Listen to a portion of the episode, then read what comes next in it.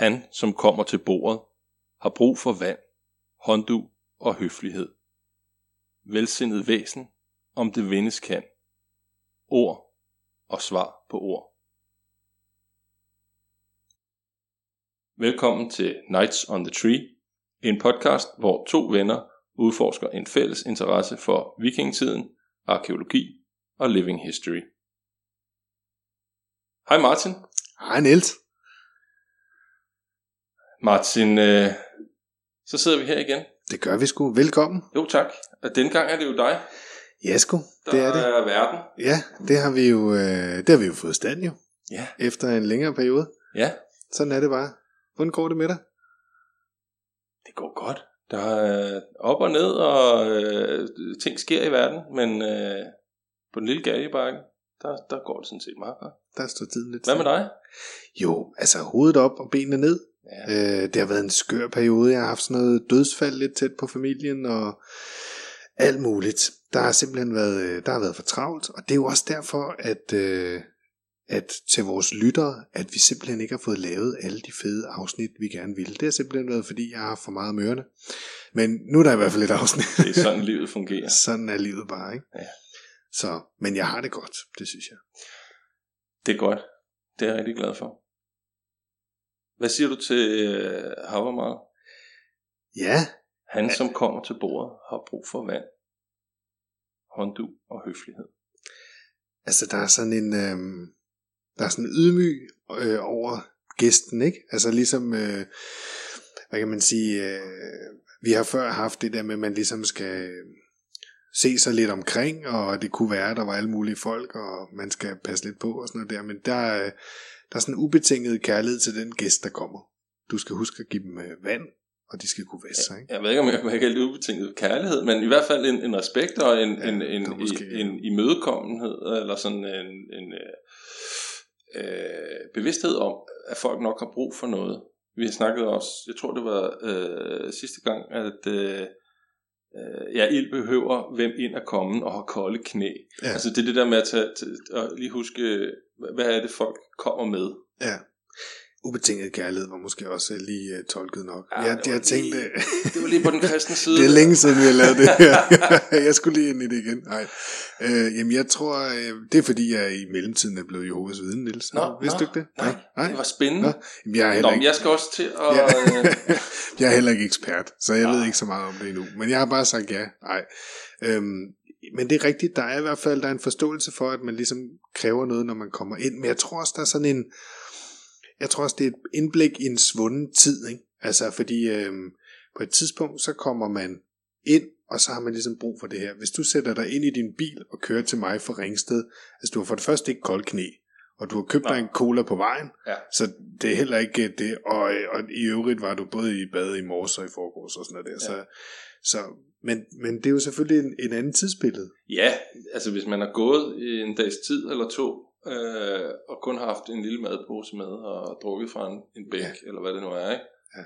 Eller, eller som, som man måske har gjort i vikingetiden, gået fra gård til gård, så er det ret vigtigt, at den gård, man så kommer til, ikke bare stænger døren og siger, det må du klare selv, Ja, men at de siger, "Mm, kom indenfor, her har du noget vand. Hvis du også lige skal tørre ansigtet, så er det, så er det fint. Du kan sætte dig her ved, ved Ja. ja. ilden og varme dine knæ. Jeg synes ikke, der er, altså, og så skal man være høflig, ikke? Øh, høflighed, velsindet væsen. Ja. Og ord og svar på ord. Ja, Yes, og du kommer jo også med nyt fra over fra øh, den landsby, der ligger derovre. Hvad, hvad, hvad går de her? Og der var Præcis. der og så videre. Ikke? Hvad er der sket med, var der ikke noget med kongen havde kaldt øh, folk i leding, eller hvor, hvor Ja. ja. meget noget hedder, ikke? Det er jo også avisen. Helt sikkert. Altså, der er en, en fælles øh, win-win øh, situation ud af at få gæster. Ikke? Altså, der er nyt udefra, øh, og et spændende indslag måske. Ja. Og så er der selvfølgelig en nødvendighed i lige at skulle have varmet knæene og øh, skyllet fjeset en gang imellem. Og hvis det er en ensom øh, enåret vandrer, så kan du godt forvente, at han nok også lige skal, skal have lidt mere. Det er rigtigt. Hvis du vågner op og er gravid, så er det derfor. Sådan er det bare. Ja, ups. Hvordan kan jeg det? Jeg er jo en mand. Ja, men Det er Odin. Odin, ja, Så kan han, så kan han alt muligt. han kan lidt af det hele. Nå, Velsindet væsen, om det vindes kan. Så man skal, man skal også lidt gøre sig fortjent til det. Ikke? En eller anden, altså, jeg tror, der skal være en, der er en, øh, en parathed til, at behandle folk ordentligt, men de skal også sådan... Ja, det er faktisk det modsatte, modsatte af ubetinget kærlighed. Ja, som, ja. ja, det er sådan lidt betinget venlighed. ja, ja, Ja. ja. Men, men øh, en, en, en venlighed, som man, er, man skal være klar til, så at sige. Øh, Så du skal, du skal, din forforståelse skal være, når nu ham her, han opfører sig ordentligt, så skal jeg øh, være venlig. Ja. Og under andre omstændigheder skal han jo have øh, vand og, og, og- og noget tørre ansigtet i. Ja, gensidighed, ikke? Altså, det er Ja. både ord, men der skal også være svar på ord. Ja, ja, altså, ja, det er ikke kun, sikkert. øh, Det er ikke kun, øh, ja, Ja. det er ikke kun nyt udefra, det er også øh, svar på tiltalen. Ja, fordi han skal jo også give det videre, når han kommer videre, Ja. så at sige. Ikke? Det er rigtigt. Ja. Åh, spændende, mand. Ja, for søren. Jeg synes, det er fedt med de her Habermal-introduktioner. Jeg synes, der er sådan en... Øh, øh, det er en fed måde lige at gennemgå det, fordi man kan godt læse... Øh, man kan godt læse brudstykker fra Habermal, og jeg har vist også engang sat mig ned og øh, fra ende til anden agtigt, ikke? Men, men, men det er bare et, øh, det er sjovt lige at bryde den lidt op og snakke et kort øjeblik om. Helt sikkert. Men også fordi, øh, der er jo meget af det, og det kan have noget at gøre med oversættelsen og, og så videre, men der er meget af det, som er mere af det samme, ikke? Jo, præcis. Det er sådan, hver, hver, de fem, første fem vers eller sådan noget, er hver gang sådan, hey, hvis der kommer nogen, så byd dem ind for fanden. så prøv lige at lade være med at være røvhund, ikke? Ja, Øh, og det er sådan, okay, nu har vi forstået det. Ja. Men jeg tror, jeg har, jeg har set en læsning, øh, eller en fortolkning, hvor, hvor det læses med en øh, magisk forforståelse på en eller anden måde, hvor der, altså, hvor der, der, der, der er en eller anden form for kode involveret. hmm. Øh, og hvor, hvor der, det, er nogle, det er nogle specifikke nedslag, altså det er nogle specifikke ting, man vælger til at sige, du skal være venlig. Hmm. Øh, og det er der en grund til. Og så, videre. og så kan jeg ikke gå længere ind i det end det, fordi at, at det er lang tid siden, jeg, jeg har læst det, og jeg ved i øvrigt heller ikke præcis, hvor, hvor, hvor, hvor akademisk øh, den læsning er, eller om det er bare en eller anden New Age tosse, som har, har, har, har øh, fortolket på det, men, men øh, derfor kan det jo godt være rigtigt alligevel. Ja, Eller, eller, eller pege hen i retning af noget i hvert fald. Ikke? det kan jo være, at personen ikke var helt ekspert på det, det ved man. Nej, men man skal ikke lytte til folk, der ikke er eksperter. Ej, men jeg tror også bare, altså, øh, måske har man også været, måske det er en nødvendighed at sige tingene mange gange, også for tusind år siden, ikke? Sådan, Ja, måske ekstra meget for tusind år siden, fordi du skal kunne huske det. ja, og du skal fandme sige det på mange måder, ikke? Altså, Ja. du skal passe på med at drikke øl. At Ja. ja. du, du, du opfører dig dumt, hvis du er fuld. Ja. Og, og du skal virkelig passe på med Ja, at drikke øl. glemselens Ja, trane præcis. vil svæve over dig. Okay, nu har jeg forstået det. det er derfor, der er så fandens mange vers, tror jeg. Det er bare fordi, det er sådan det kan godt være. moderne pædagogisk tankegang. Ja. Nå, Ja, men, altså, det ville jo ikke være os, hvis ikke der var noget magisk involveret. Så det er der også i dagens tekst. det er der faktisk. Mm. Og den er skrevet af Olof Sundqvist fra Stockholms Universitet. Ja. Og hedder The Temple, The Tree and the Well. Ja. Så vidt jeg husker. Det ikke? gør den. Og... Og Øh, og brønden. eller kilden, eller Mm. sådan et eller andet. Ikke? Og Ja. den, øhm, I, vi synes selvfølgelig, at I skal læse dem. Og det er, Ja. jo, øh, det er jo blandt andet en af grundene til, at vi laver det her. Det er jo fordi, vi synes, det kunne være interessant at dykke noget mere ned i det, også sammen med jer øh, over et bål en eller anden dag. Men, det er, men nu får jeg selvfølgelig det hurtige sommer. Og det er, at, øh, at man ligesom, det er en tilgang til øh, nogle af de magiske steder, som man har fra vikingetiden, men også fra øh, perioder før. Øhm, og så er det fra både Skandinavien, men også vores naboer her i form af Ja. mennesker fra de baltiske lande, Mhm. mm-hmm. øh, geografisk placering i de baltiske lande, og så fra de nordgermanske stammer. Ja. Øhm, og det handler sådan om, at der er en, en, en anskuelse om, at man kan øh, hele den her måde at se træet på Ask Yggdrasil, øh, at der er øh, ved siden af de her, ej hvad siger jeg, øh mange gange, jeg skal også lige i gang med det her, ved siden af de her templer her, som man finder blandt andet i øh, Tisø, hvor man har den store sø ved siden af, der er, det er jo ligesom den ultimative, øh, det ultimative blik på det. Så har man den her, det her med træet, man skal have et træ, og man skal have en eller anden form for kilde eller brønd. Kan, kan være, ikke? Kan være, altså, det kan, ja, Der ja. kan være øh, de her tre elementer, og Ja. ofte flere af dem. Ja, Og, øh, og så vil jeg også lige sige, øh, nu siger du, at, at det, det er Ask Yggdrasil, men Ask Yggdrasil er sådan et Ja, ja, klart. altså klart. Yggdrasil er et helligt træ, fordi der er hellige træer i hele den germanske øh, periode og, og, og indflydelsesområde Helt i klart. tusindvis af år. Nærmest, ikke? Og det han skriver, Og, og det er ikke alle sammen Ask Yggdrasil. Nej, nej, selvfølgelig. Det han skriver så, det er, at, at, han, at de her træer, de anskues som øh, verdens støtter, kan man sige. Det Mm. er, det er ligesom Ask Yggdrasil er, ikke? Øhm, Ja, det er dem, der bærer verden. Det er dem, der Det bærer er de hellige træer på en eller anden måde, som bærer, bærer verden, eller som gør, at man kan kommunikere med det guddommelige. Ja. Og det samme med kilden, Ja. og som også stammer fra endnu førhen, altså vi snakker jernalder og, Ja. og derfør, ikke? Ja. Øhm, fordi at mange af de her steder, det er bygget ovenpå steder, som stammer fra jernalderen. Og der kommer han med nogle forskellige eksempler. Ja. Så det er, hvad kan man sige, læs den. Det er en tekst, som er enormt meget en, øh, ikke en opsummering, men det er, det, det er en snak om nogle af de ting, vi har snakket om før. Ja, altså det er sådan en, det er sådan en akademisk replik, Ja. øh, nærmest, ikke? Eller sådan en, øh, et argument, sådan, hvor han siger, men jeg tror faktisk godt, man kan bruge øh, Adam af Bremen til noget. Ja. Fordi han, han beskæftiger sig Ja. ret meget med Adam af Bremen, som godt, beskriver øh, templet i Uppsala. Ja. Og, og så, så øh, har har han en replik til, til folk, der siger, men det, ham kan man ikke bruge til noget, fordi han, han øh, det er andenhåndsviden, Ja. og han, han øh, gengiver kun, hvad han tror, der var der, men i virkeligheden det, som han beskriver som værende i Uppsala, det er bare den historie, han har hørt om, hvordan der er i Asgård. Ja. Øh, og der siger Olof, øh, drengen der, jamen måske er tingene i Uppsala arrangeret sådan, øh, Som de fordi i- de er ja. sådan i, i Asgård, eller også er det omvendt. Måske fortæller man om Asgård, at det ser ud, som det gør, fordi man har set, at det er sådan, det ser ud i Uppsala. Så Ja. derfor kan man måske godt øh, bruge øh, Adam, øh, Adam-fyren til Og- noget alligevel. Ja, og det er godt, du siger det, fordi det er faktisk hoved, hovedhandlingen i den her tekst stort set. Det er både Adam og Bremen. Det er i hvert fald en af hovedkilderne, han beskæftiger sig med. Ja. Og så er det øh, templet i Uppsala. Ja. Han kommer med andre referencer, men det er helt klart, at øh, templet i Uppsala har haft en eller anden speciel betydning. Han er også fra Stockholms Universitet.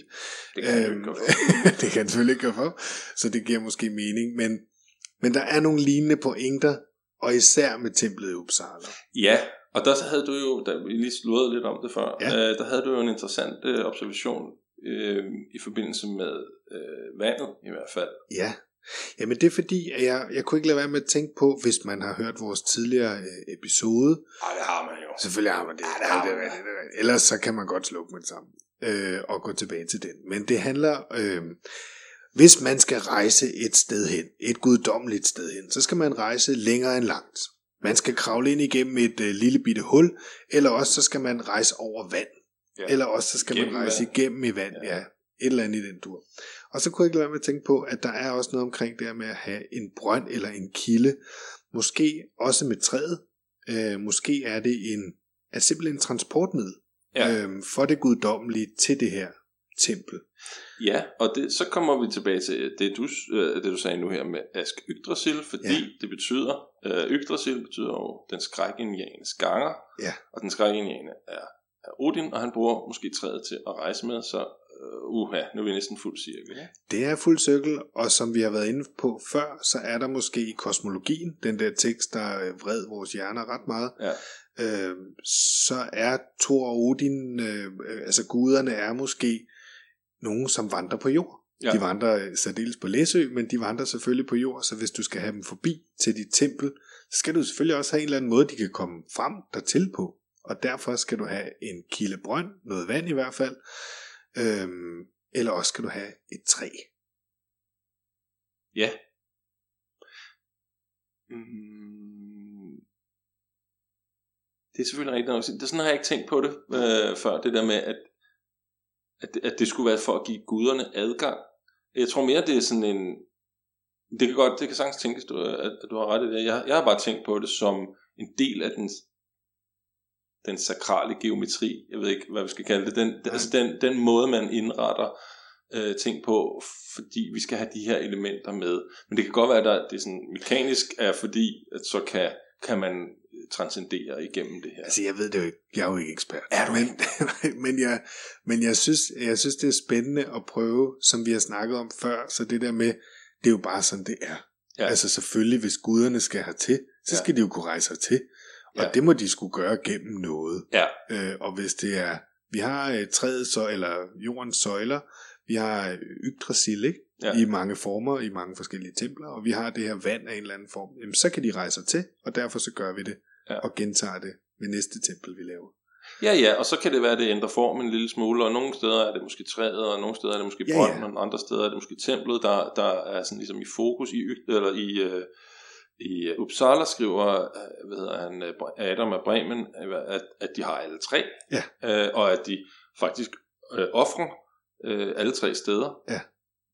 Øh, de offer mennesker i, i hvert fald i, øh, i lunden og i, øh, i vandet, mm. og i, inde i templet der offrer de øh, andre ting, alt efter hvem det er, de skal henvende ja. sig til, om det er, er Thor, Odin eller Frej. Ikke?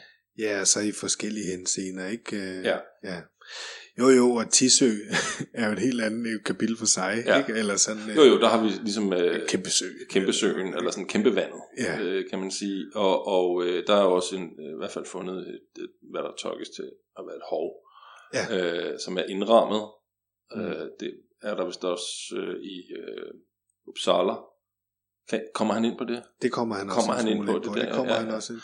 At, at der er den der, øh, hvad hedder det, øh, der hegn rundt om. Nå, ja. det er rigtigt, det, øh, det nævner han også fra nogle af de baltiske. Ja. Øh, så det kan godt være, at det er sådan en... Øh,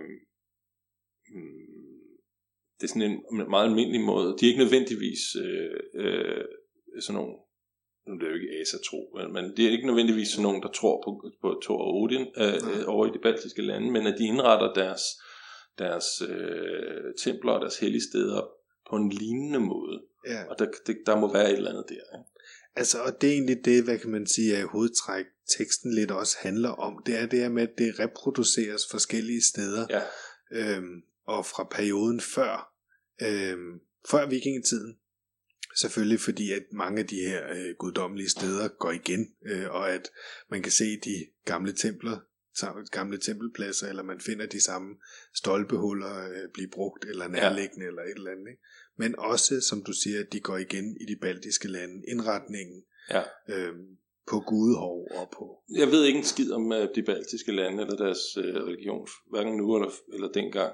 Men, men, uh, men jeg kommer til at tænke på, om der kan være den samme derovre, som der har været i Norden, den, den samme uh, todelthed med uh, inden for gården og uden for gården. Mm. Og det der uden for gården er, er lidt magisk.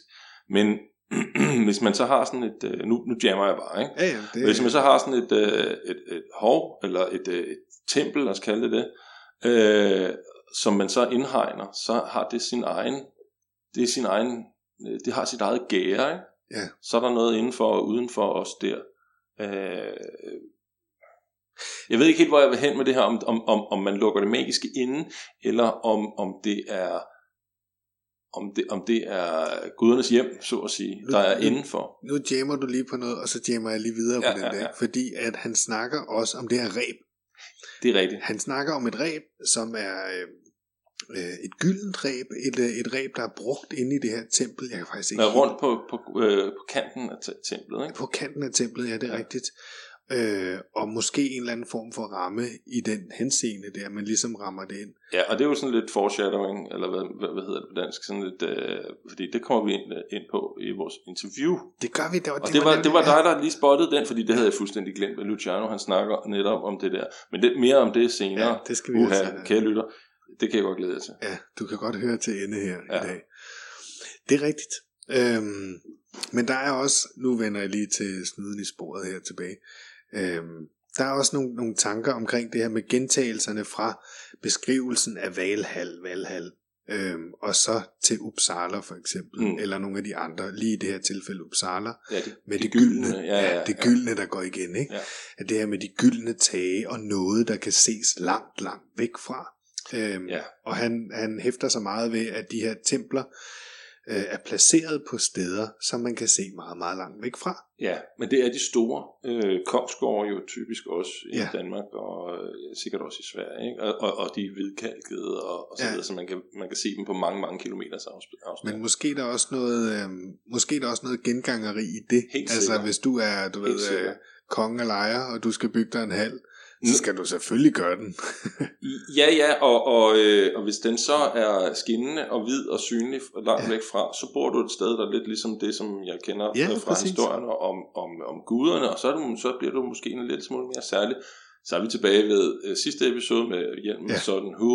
Nu tager, jeg, nu tager jeg Odin på, og så, så øh, reenacter jeg, øh, eller hvad hedder det, rollespiller jeg det guddommelige, Ja. og så er jeg lige pludselig guddommelig, eller ja. i en eller anden grad i hvert fald.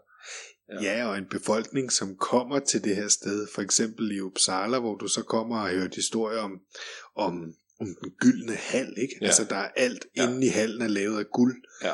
Og så kommer du til et sted, du har siddet ude på din gård de sidste 14 år, hvor du har gået på din mark, og en gang imellem har du øh, lige gået ind med en ko eller et eller andet til et sted, ikke? Ja.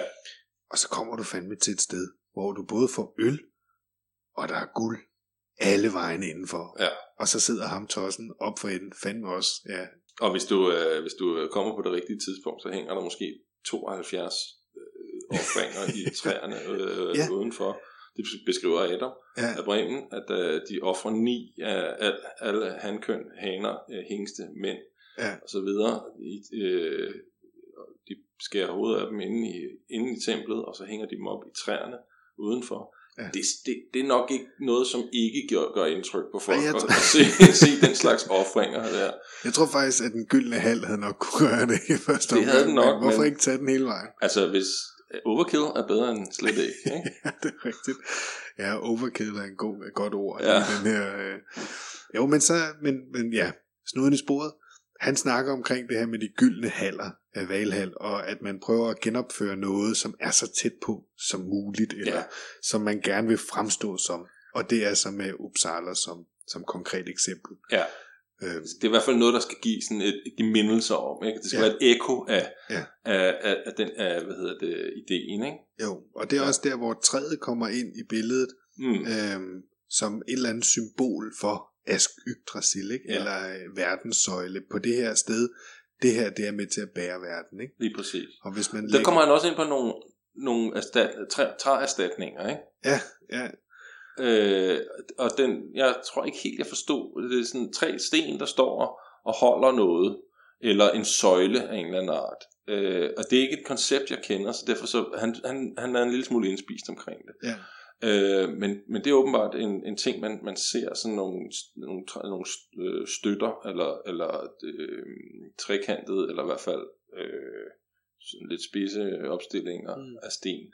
Og det skulle være af de tre øh, rødder Mm. fra øh, Yggdrasil, øh, som ligesom bliver genkaldt der på en eller anden måde. Ikke? Mm. Mm. Så, så, så man har et en, øh,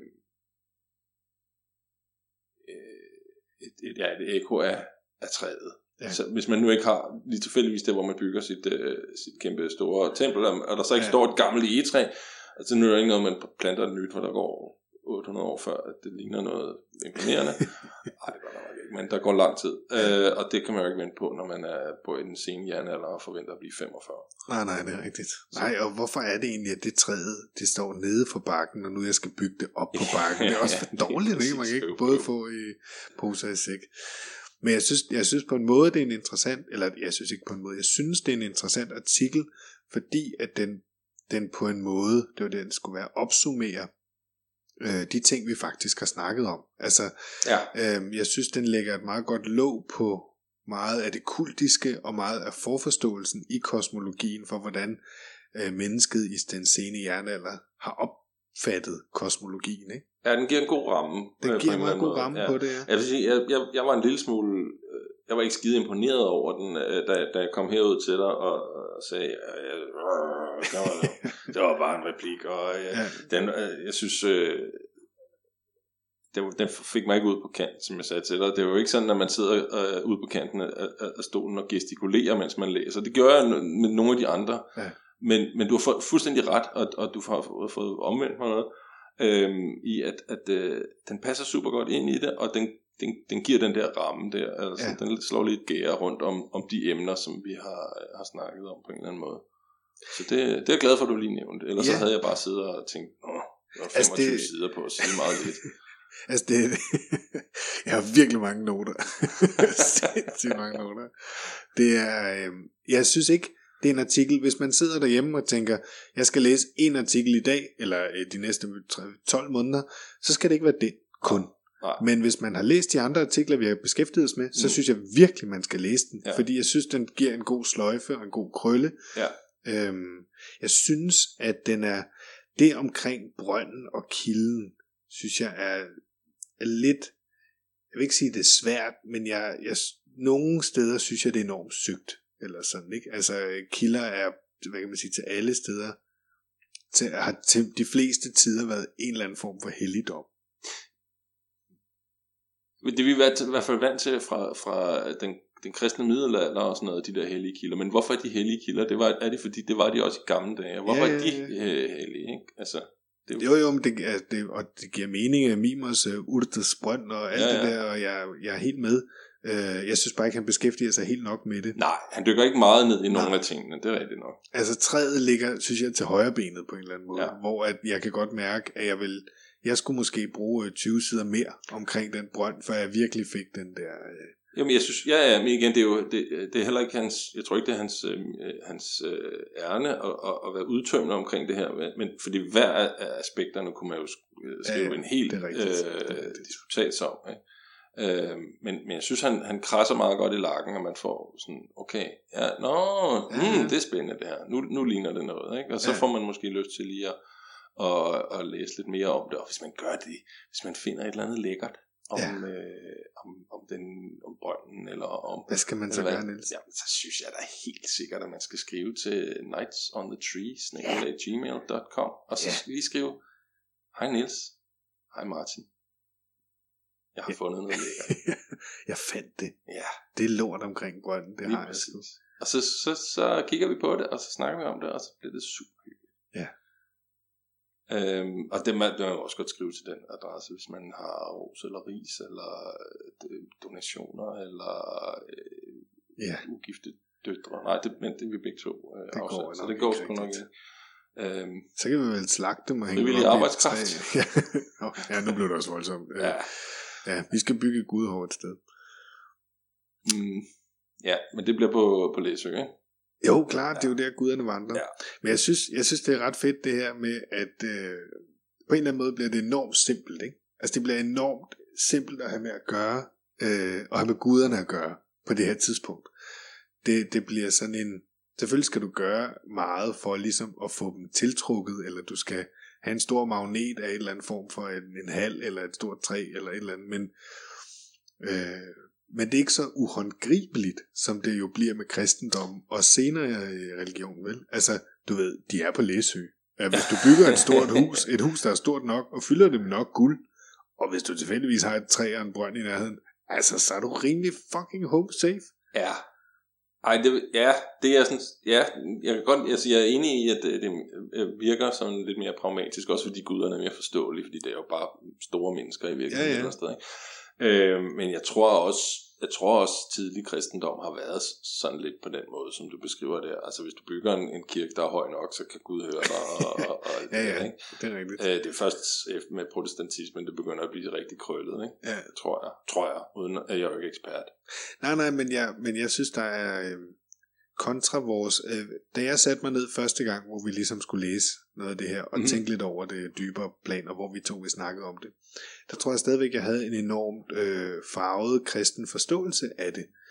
Det Ja. ja. med guderne, ikke? Altså øh, de nordiske guder, du ved, det er guder, guder, guder, ikke? Ja. Eller sådan, hvor at, jeg synes, de her få tekster, vi har dykket ned i, har givet mig et andet, en helt anden kosmologi omkring det Ja. en helt anden forståelse af, hvem er de nordiske guder, og hvordan er det lige i den her henseende, at deres tempel eller deres den rituelle handling omkring dem foregår.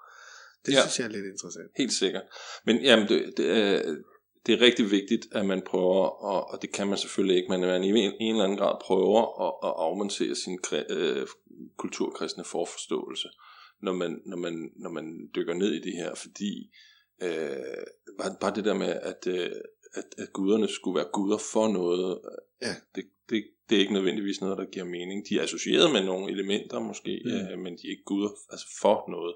Og, og man kan ikke, man, man, jeg tror heller ikke rigtigt, man sådan, i udbredet grad beder til guder. Nej. Altså, man, man, øh, man øh, tilfredsstiller dem måske på en eller anden måde med, med offringer og, og, og så videre. Man kunne måske også godt have en forventning om sådan en eller anden form for quid pro quo øh, forhold. Øh, jeg giver jer nogle offringer, så kan det være, så får vi forhåbentlig et godt vejr til, til rejsen. Mm. Jeg tror ikke, du kan sætte dig ned på grædende knæ og bede Thor om, øh, om øh, en ny hammer eller et eller andet. øhm, det kan du godt, men jeg tror, jeg tror ikke, det er sådan, man har, man har Nej. gjort. Nej, det Så tror jeg, man du har. Men ligesom man, at man ikke, jeg tror det er Neil Price, der beskriver, at, øh, at øh, øh, du ved, at, at, øh, at havet eksisterer, ikke? Mm. Og, og, og, men du beder ikke til havet. Nej. Men du håber på, at det behandler dig godt, når du rejser på det, ikke? Og det samme med, du, du, du ved, at en jord, han, han har, har med havet at gøre, og, og det er bare en realitet, Mm. øh, eller at, at øh, nu skal vi slås, og så håber vi på, at, at øh, Odin han giver os, giver os held, øh, i, eller giver os sejr i, i det her, ikke? Øhm, og vi kan også godt øh, blode eller ofre, eller hvad, nu- hvad nu er, vi gør, øh, for, i forhåbning om det, men, men jeg tror ikke, det er sådan noget med en, en personlig bøn, eller noget som helst. Nej, nej. Det tror jeg, du har ret i. Ja. Ja, Olof, så kom du sgu i land alligevel. Ja, ham har vi jo ikke haft før. Nej, vi, kom ikke, øh, vi har ikke haft ham før, og, øh, men, men jeg tror, øh, jeg tror du har ret i, at det var, det var, en, god, det var en god ramme. Det er ikke sidste gang, vi, øh, vi ser ældre. Det kan jeg godt fortælle. Jeg skulle, til at sige, jeg skulle lige til at sige, jeg har fandme heller ikke. Han var nemlig også op at vinde om, øh, Ja. øh, til i dag, men, øh, men ham kommer vi sikkert tilbage til. Men jeg ved ikke med Olof, ham har jeg ikke stødt så meget på. Men, øh, men jeg er glad for, at han skrev øh, det, vi har læst til i dag.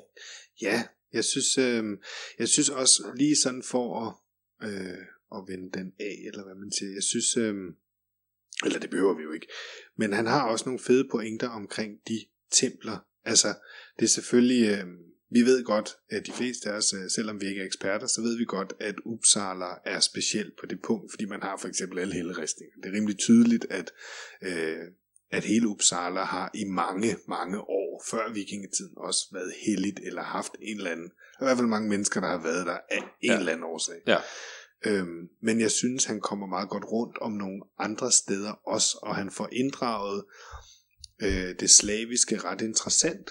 Øh, fordi selvfølgelig har øh, vores vandringer, eller øh, de skandinaviske togter, eller mennesker, deres øh, udfaren, selvfølgelig har det påvirket folk andre steder, øh, også med religion. Og måske Og- har de taget noget med hjem. Og måske har de taget noget hjem. Ikke? Og vi ved selvfølgelig ikke, hvem der har taget det først, og hvem der kom med det først. Men det er, bare, det er sjovt at kigge på indretning. Ja. Indretning af tempel. Ikke? Ja. Eller sådan, Er det ikke og så- noget, man går sådan og normalt overvejer, sådan, Nej. øh, hvordan, hvordan må deres templer har været indrettet? Det kan man måske godt, ikke? Men, men her har vi faktisk en indgangsvinkel. Ja, jo, og så at Adam af Bremen rent faktisk lige pludselig bliver en, det bliver ikke en, en legit kilde, men alligevel synes jeg, han argumenterer godt for, at vi kan bruge de udsagn, han kommer med til noget. Han, inv- han interviewer, eller bruger som kilder folk, som rent faktisk har været der. Ja, Ja, så Øhm, og så har han nogle rigtig fine perspektiver. Jeg synes den der med, øh, jeg kom til at tænke på at lægge sig ned under et stort træ, ikke? Ja. og så kigge op på den blå himmel. ja, Det der med at føle, at træet, du ligger nede under kronen, og så føler du faktisk, at det træ, det bærer verden. Ikke? Altså Ja. der er nogle perspektiver på det der, som jeg synes er fede. Ja. Øhm, ja, det tror jeg. Det var, det var det, jeg ville sige. ja. Men det kombineret med, øh, hvad hedder det, at du kan bruge vandet til at transcendere, eller få andre til det, hvis, hvis det er en offring. Øh, og, og, så, og så templet, hvor, du, hvor de øh, har guder, hvor guderne godsøjne bor, ikke? Altså der, der er de tre statuer i, øh, i Uppsala, som ja. øh, Adam øh, Bremen nævner. Og så, så har man øh, sådan øh, en rimelig øh, powerful øh, øh, et, et, et, et landskab med øh, ret meget sovs i, ikke? jo, det er rigtigt. kan man sige. ja. ja, og så en rigtig vigtig ting, så kommer han jo meget kort, men også ind på det her omkring drikkeritualerne. Det synes jeg bare lige er den, den endelige Ja, krølle. det er på- der, på så, de så er vi hjemme afsnit. igen Ja, det- det, jeg første er. episode.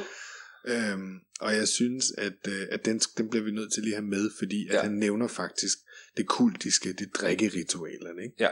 Øh, og at, at de her steder har været selvfølgelig øh, har det har altså en, en tempelhal har kunne bære mange ting. Altså det har kunne bære øh, reelle ritualer, reelle kultiske drikkeritualer og vanvid, men det har selvfølgelig også kunne bære banketter eller øh, bla bla bla, ikke? Øh, Ja, og det, det øh, baserer han jo blandt andet på at Adam af Bremen, som skriver på latin. Ja. Han bruger det latinske ord for øh, et, øh, en spisestue, når han, når han benævner øh, selve øh, tempelrummet, øh, Ja. hvor, hvor guderne står. Ja. Nu kan jeg ikke lige huske, hvad ordet er. Det er også lidt ligegyldigt. Men øh, i hvert fald, at, øh, at, at det kunne Det tyde li- på Libara, libara. Ja. Libo, Libo. Ja. Libo, ja. Øh, og øh, jamen, så, så, så der har været en eller anden form for ja, nok, nok drikke, men måske også noget, nogle banketter, som du, som du siger, øh, Mm. hvor man har, har, jeg ved ikke, man har inviteret guderne med, men de har i hvert fald i en eller anden grad været til stede, eller der har været noget gud, guddommeligt til stede, og Mm.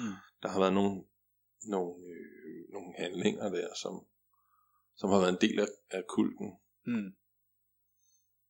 Det er sgu meget fedt. Ja, det er lidt det kan da godt være, at vi skulle tage og lave sådan et øh, crazy stort øh, hus med guld på taget, og, og så bare holde nogle helt sindssyge øh, knækkede fester, hvor så kan det være, at vi får besøg af en eller anden øh, Ja, gammel øh, enårig vandringsmand. Dig først. Mig først. Jamen, Ja, ja, jeg har fået de børn, jeg skal have. Jeg tager den gerne, du. Jeg tager den gerne. Hvis han kommer, så ja, han skal bare komme. Så hvis du sidder en noget vandringsmand derude, så læg vejen forbi huset i svinget. Ja. Ja. Øhm, ja, vi har ikke guld på taget, men vi har det så godt alligevel. Men i hjertet. Ja, i hjertet. Ja. Men det er også nogle, det er sådan rimelig, altså det er også rimelig offensivt at skulle lave en forgyldt hal på det her punkt. ikke? Og. Altså, jeg, jeg er ikke sikker. Det vil nok være ret dyrt nu.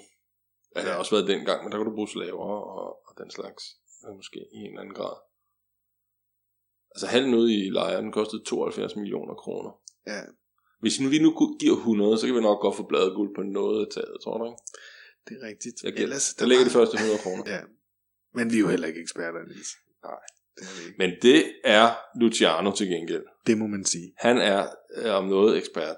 Og han har også skrevet en, øh, en, en, en artikel Ja. Og, øh, og vi har faktisk været ude, eller inde, for det var på Nørrebro, Ja. og snakke med øh, Luciano. Ja. Og øh, skal vi prøve at lige høre på det? Det bliver vi nødt til. Altså, nu vil jeg lige uh, give en lille øh, for. Det er mega spændende. Ja. Mega, mega interessant, og Luciano, det er selvfølgelig på engelsk, fordi det snakker Luciano. Ja.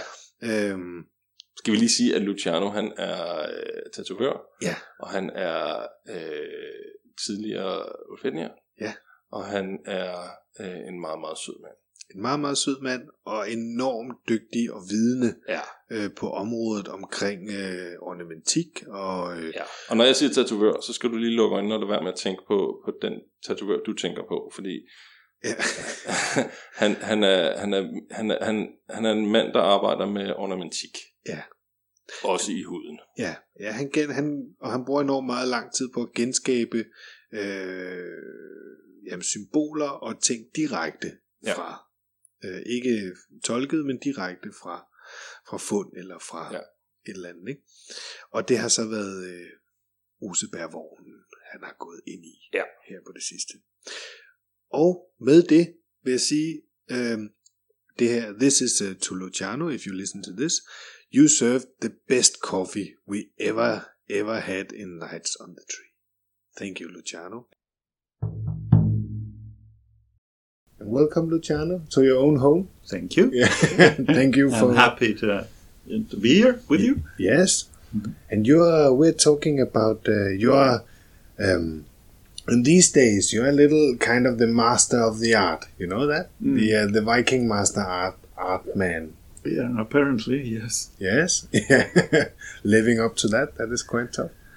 Well, um, it's well, it's it's a, it's a bit of a lonely uh, place to be because it's very difficult to talk with other people that haven't been through the same kind of uh, uh, yeah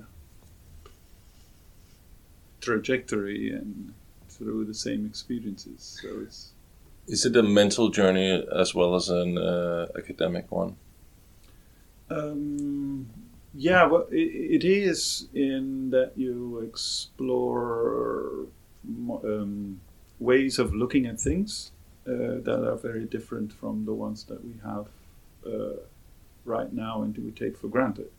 Perhaps we should, uh, because no, not everyone will know you or What what I'm talking what, about. what you're talking about. So maybe we should start out by uh, uh, finding out what are we talking about. What what are you doing? What why? Uh, uh, what what connection do you have to, to Viking art?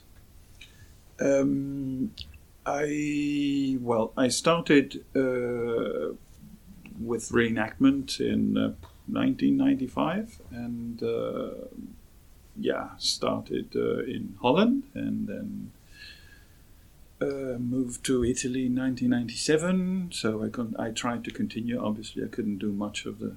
Yeah, well, the, there was only one known trip of the Vikings in the Mediterranean, uh, which uh, so that would be a very limited kind of uh, activity. So I wanted, I, I actually studied for two years uh, the Norman invasion.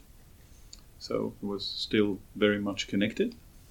And, uh, and then from there, I, I came to Denmark because I wanted to con- pursue the that, uh, yeah, idea of uh, reenactment. I was fascinated uh, with that, and I continued doing that with the, with the fighting and the archaeological, you know, the experimental archaeology until 2011. But then I started doing something else. I mean, I started going into uh, tattooing, uh, and I ended up in a in a shop that uh, supposedly did a lot of uh, Nordic uh, designs, and uh, so I started exploring that a bit deeper, and uh, it got so deep that I uh, I I left all the tours behind, and at a certain point I started leaving the academics behind, and then uh, yeah, well then I, I started you know like. Uh, uh, I met basically the ideas that uh, Neil Price uh, is working with uh, in the entering the the mind of Vikings, and I started exploring that idea with a project that actually bears the name of, of one of his lectures, which is uh, Children of Ash. Uh, that was the, my a project that I started together with the archaeologist uh, uh, Lars Grundvad. Hmm? And uh, well, I didn't know where it was going to lead actually at the time, but we just uh, sparred together for for two three years, and then I realized that that I was actually discovering things through decoding uh, of of motifs and that are yeah things that are not in books and that go a lot deeper than than what has been classified so far. Yeah, so so you actually um, uh, you're decoding Viking art. You are you're going that step deeper than uh, Mhm. most of us else uh, who are reading a book and uh, what is Neil Price saying this time, and Yeah. you are you're you're finding out yourself. Yeah. Yeah. Absolutely. I found actually some, uh, well, uh, it's it, it's it was completely accidental. I just started uh, uh, decoding all kinds of uh, of motifs and, and groups of motifs, and stu- uh, which which ended up in breaking down the styles that we know as such. And at a certain point, I started actually finding that there is, yeah, a number of languages inside the the, The different ornaments. styles. uh, Exactly. yeah. So why- by referring to the different style, you mean Borre, Jelling, mum, exactly, yeah, yeah, yeah. yeah. Exactly, and that they developed uh, because of different different uh, reasons, and uh, and they were influenced by different factors, religious, political. There's a lot of there are a lot of things involved in uh, in that. There's not one thing that delineated one style. It's it's a it's a group of factors. It's a- So it's a kind of um, uh, setting a timeline of the Viking Age, or Yeah. is it wrong understand that you could, uh, by starting with the Borre, you could uh, look at this political, the political scene and the religious uh, aspects and everything, and absolutely. decoding what happens on the time of Borre, uh, uh, contra, uh, yeah, uh, modsat, contradict, yeah, Contra. Contra, Jelling, except, exactly. yeah. So versus Jelling. Yeah. Yeah. Exactly. Yeah. Um, yeah. It's a bit more. Comp- uh, it's- it's a bit complex because uh, the the styles don't don't don't have the same value Hmm. uh, with each other. I mean, you've got the pagan side of things, and then you've got the Christian side of things. But that is, for instance, that's one of those principles that I I just really really had to, you know, uh, face uh, in a hard way that. Um, uh, religion uh, or the transformation in religion, it actually didn't happen as a switch as we imagine Hmm. because we, you know, so it's quite it's quite interesting to actually get a mirror of from the Viking Age, see uh, uh, uh, have a mirror and see yourself, see how youth experience things, uh, because you take those things for granted. Like for example, the switch of religion. You know, it's like we we have. Um, yeah, you the idea of a religion as opposed to another religion um, since the time of Darwin, because that you know because we had an alternative. Hmm. Before you didn't have an alternative, you had the This- reality. Yeah, yeah. That's yeah. what you had was not was not religion No, as such. it was. It was just. It, yeah. it just was, you Yeah. know. Yeah. That's the way it was, and and what seems from the flow of artistic development is that um, religion, um, yeah, Christianity ent- entered in different phases in in into Scandinavia. Hmm. Uh, first of all, it entered with some um, uh, aesthetic parameters. All right. Yeah, uh, which have, uh, have to do with ideology, but uh, in a more yeah more distant sense. For Mm. example, mirror symmetry.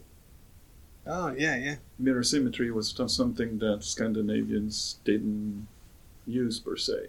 They used a sort of balanced, um, yeah, a balanced sort of symmetry, um, like an organic symmetry. It's the same symmetry you'd have in in a face, in your face. Yeah. So if you divide it by two and then just made made it mirror symmetrical, you would look funky. Yeah, it, it looks the same, but it's not the It's same. It's not the No. same, but it makes the whole of your face. Mm. You know, it makes what you are in reality. So if you and so the same symmetry that you'd have in trees, for example, you know, Mm. that you have something on the right that balances something on the ref- left, but it's never exactly the same.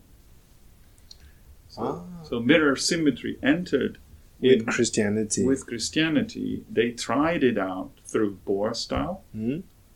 uh, and then they rejected it Hmm.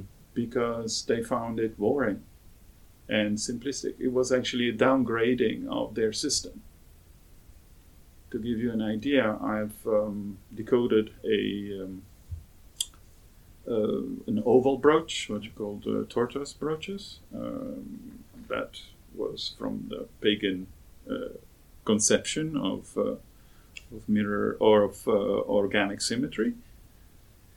And after that, I did a, a Christ, you know, a sort of Christian mirror symmetrical uh, uh, brooch. Um, and the mirror symmetrical one took like four hours to, to decode, to re, redraw and and get right. Mhm. And the organically symmetrical, which is which is not really, you know, it's it's a more complex kind Yeah. of system. It took me 19 hours.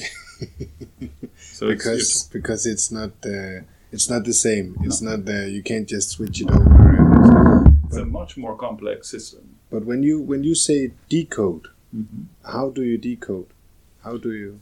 Well, look uh, at the motif uh, and uh, you know basically exclude everything else Mhm. around it and see what is there. So, for example, a brooch. Yeah. If you take a brooch, you um, you get the you you find um, the the head motif, Yeah. the uh, Mhm. the the language teller, and Yeah. you sort everything else out. Uh, every uh, f- f- bling bling. Exactly, Yeah. every every part of it. I mean, for example, with uh, with uh, oval brooches, with tortoise brooches, uh, they they've been produced in in massive quantities. There's some that have been produced for you know we've we found a thousand you know, uh, P51 is like over a thousand uh, specimens, and there is an P37 I suppose. Uh, there is something like 600 uh, pieces that have been found but they are not exact copies. You have got varieties of them. Hmm. So what I decode in that sense, in that case, is a sort of you know I try to get to the original design as much as possible. So it's a, it's also a, a you know a work of comparison over I don't know 300 pieces. Mm. So you go like you you you, you yeah you have to figure out what works and what what is the logical construction you know in working back towards the, an original Yes. design So the development in the piece, for example, in the brooch, Mhm. you try to um, work back to the original design of Yeah. the one brooch. Uh, yeah and yeah, this is very large. Uh, Yeah. yeah, the one brooch, but Yeah, you know what I mean. yeah. It's uh, trying to work back exactly through the time, also to the handcraft and the original Mhm. design, yeah, exactly. and decoding this motif, the original motif. Mhm. So there's a, you think there's a meaning with this motif?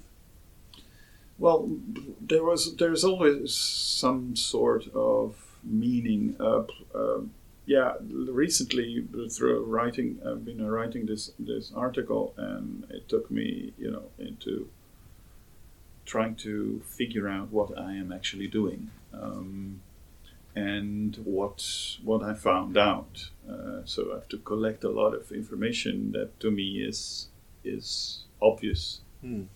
and get into certain yeah certain parameters that that are a bit complicated for example yeah it's like understanding meaning uh, that's a, a big difference between me and what or what my work and what academics do is that they face the most difficult part of understanding Hmm. they they go straight for symbology Yeah. So you got, generally speaking, very interesting articles that are very well sorted and very well based, and then they get to the point, Yeah. and then they face this steel door of symbology, Yeah. which they can't enter. So they compare the symbology they find there with something else that it out, that is outside that context, which may or may not, you know, uh, Oh, So you you're more free in the. Uh, uh, you can you can work outside the symbology. You can work with the art, the ornamental. I Uh, yeah, what's well actually I've discovered that there's a num there's d- uh, different layers of communication in uh, in the artwork. So the symbology is the um, the inside uh, knowledge, is it the inside language. So you're speaking about um, something that yeah, it's um, it's something that is understood A shared knowledge. Exactly. Yeah. And we don't have access to that anymore. No. It's a bit like memes on Facebook, you know? Like imagine you are in 1985 and you see an image of a, a blonde woman, a hysterical blonde woman shouting at a cat sitting at a table. You would have no idea No. what it is about. But now you know exa- exactly what it comes from. Hmm. You know, so you it's immediately clicks with you. You know, It's you know, a cultural habitat. Uh, Exactly. There's uh, some. so it's a code. It's a code that you know because you know. So what what archaeologists normally do or scholars normally do is yeah take an, a generic thing. So they would say in that in that context that yeah a blonde woman in the in the 2020s uh, represented a certain type of which doesn't cut the code No. you know because it's something you either know or don't So putting a modern uh, that's interesting because we we actually talked a little about this uh, well, well quite much about this before putting the modern glasses on Yeah. and we can't we can't actually take them off take them off we can and you're trying to you're telling me that you're trying to you're actually trying to take the glasses oh off. yeah, Yeah. Oh, yeah. that's you're trying to the time. decoding and um, and cutting off the bullshit to Yeah. get to the point yeah uh, in a kind of way Yes. So what I've tried to do is like to get around the symbology.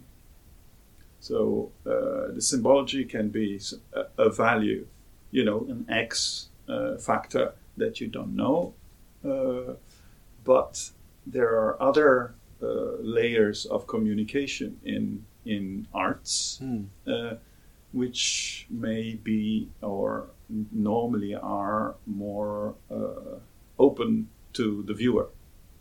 For example, composition is something that, especially if you work, if you're analyzing an extended motif or uh, a number of connected motifs, it's designed to let the viewer in. Hmm. So you may not understand directly the symbology, but you ma- but you can follow the sequence of thoughts that lead you through the the yeah the composition Hmm. and from there so basically taking a back door through uh, behind that steel door yeah and and get there anyway But uh, accepting maybe some of the picture stones from Gotland, Mhm. it's, that sounds like it's a it's a tall order. It's a very, it sounds like it's difficult, even uh, not not uh, even uh, decoding it academically, but just uh, as a casual viewer. Mhm. Uh, because it sounds like you, uh, what you're saying is that that it, uh, that the item is designed to be decoded by a casual viewer. Mhm. But but how how would that go about? Um, I mean, if I see a turtle brooch with uh, a thing on uh, a dragon on it, I may be able to tell that that's a dragon. Mhm. But you're saying that something will lead me to to uh, understand the to understand it um, like I would if I knew the context of the dragon. Well, yeah, that's that's what I'm trying to do. But I mean, it takes um, it takes a lot of ta taking off those glasses. um, so it's it's a it's it's a conscious exercise that you need to do. It's like to to, to remove everything that is yeah that is the norm for you. You know, so because because it's there's nothing that is the norm in there. It's a completely different thing. So what I figured out is actually there are some there are some uh, scholars that are actually working in a parallel line and are getting rather close, like uh, Michael Neiss, working in uh, Sweden, Sweden, and is writing about the parallels between um, kennings and the language of skaldic poetry uh, and the metaphors therein, and comparing them to to the to the gimmicks inside the yeah the the construction of uh, of motifs in Viking art, and and that is that is a clever approach. That is that is the way to go. But if you do what I've been doing, and you know, like for as much as I've been doing it, uh, you start seeing also other things connected to that. For example, uh, that so what you see when you look behind the scenes is that their way of telling stories is very different from ours. So when we tell a story, even even in our imagination, like even in, even historically thinking about I don't know reincarnation. We think in uh, in linear terms, in in you know in a timeline. There's a beginning, a middle, and an end. Exactly. So we start from a point, and and every every step of the way there's frames that have more or less the same uh, value in time, and they follow each other up. Well, they didn't do that. They had a completely different system of uh, of narrating, which um, which was much much much more versatile. They sometimes included that the the sequen- sequential order, but it was not the main way of expressing ideas.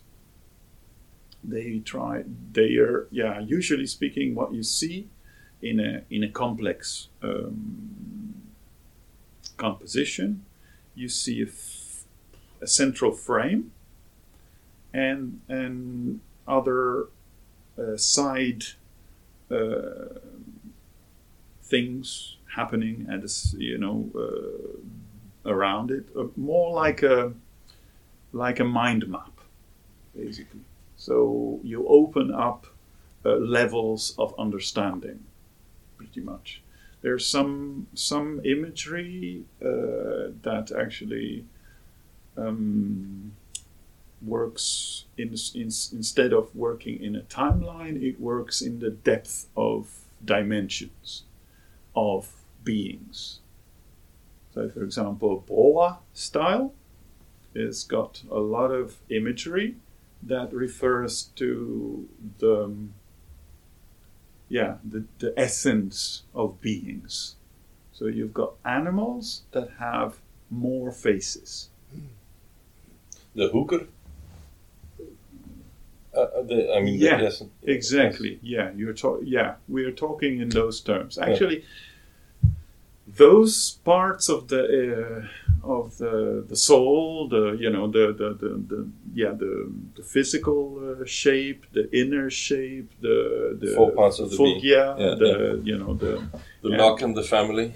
the luck actually the hamingja hamingja yeah, Uh, well those are actually represented even well at least l- lately i've uh, i've just come to this eureka effect in uh, on the Cammin casket and the Bamberg casket you can actually see uh, hamingja like a, a personification of the luck Oh, that's cool. of That's very cool. yeah which It, it, it does make a certain uh, amount of sense if that is your uh, uh, your cultural understanding of, of beings is that they have four parts like that Mhm. and uh, then why only make uh, rep- why, why why only represent one of them when Exactly. when when uh, illustrating uh, something Uh, yeah, absolutely yeah. yes Exactly. But this is this is very very interesting, Lucian, because we have a, a, we, a couple of episodes ago we uh, talked about the uh, the Nordic cosmology Mhm. uh, as um, and and referring to your uh, things about the timeline, how to um, put up a timeline, Mhm. um, which uh, we we con- Eldar Heide wrote a very interesting article and referring to this. Um, there is no, uh, you know, uh, the building of the uh, Norse mytho- mythology is not uh, linear. Linear. It's not with the tree in the middle and the uh, Yeda on the other side. This is uh, he's referring to a lot of different uh, stories where they are uh, all kinds of places. Yeah. There is nothing uh, that is uh, written in the stone. You, you could say that. Yeah. Um, and that that this sounds so much like it. Yeah. We we uh, Nils came up with a very good um, analogy. Analogy, Yeah. uh, like referring it to bubbles. You know, um, you're not uh, traveling in a whole world. You're refer- you're traveling to one bubble to another, and these can happen at the same time. Yeah. You're Wow. going to the other place. Yeah. You're not uh, going uh, to. Ah shit! I don't know how to. I'm uh, okay. bubbling all inside. This is very very interesting. Alright. yes. Um, but but there is a Yeah. you know the uh, the narrative was you know like changed uh, very fast and very very radically also from uh, from piece to piece. So it's Mm. like the the Bamberg casket and the Cammin casket were actually business cards for uh, Harald Bluetooth for entering the the Christian faith Hmm. and uh, you know and important people in you know having contact with uh, with the Holy Roman Empire and uh, you know like big big shots of uh, of the Christian faith. Hmm. So it just went all out to you know like those are made by three different uh, workshops Hmm. uh, to make one casket. Um, and they were made one after the other. Bamberg casket was made before, and then the Cammin casket was made after. But they have a different system of narrative, for example. Okay. But they refer to each other. There is a, a symbology that you see in in the ca- uh, Bamberg casket that actually happens again in the in the Cammin casket okay. And there is you know the the Bamberg casket is constructed so that's the problem about entering from the back door you know all the symbols and you know all that's going on Yeah. but, But you don't but know it- why. you don't always get to know you know to, to get all the pieces together No. um, but yeah, the Bamberg casket is a a puzzle, is a cryptical kind of symbolic uh, construct. Hmm. It's it's like a sort of uh, Rubik's cube cube of uh, of symbology. So you've got certain amount of symbols, and they are scrambled. Also, um, they they appear on the on the lid. Hmm. So you've got four sets of symbols on the lid, and then the same symbols appear on the sides of the of the casket, and but they are uh, twisted. So the it it looks as if the, the the lid is twisted ninety degrees. So you'd Okay. say they put the lid in the wrong position but it's not true because that um, the way the symbols are laid uh, corresponds to a side of the the Cammin casket. There is a lion, a bird, or two birds on the Cammin casket in the middle, and then two sort of sphinx-like creatures that only appear there in that in that uh, sort of arrangement. And how how much um, time is there between the two caskets? You know that? Very little. Okay. Uh, right.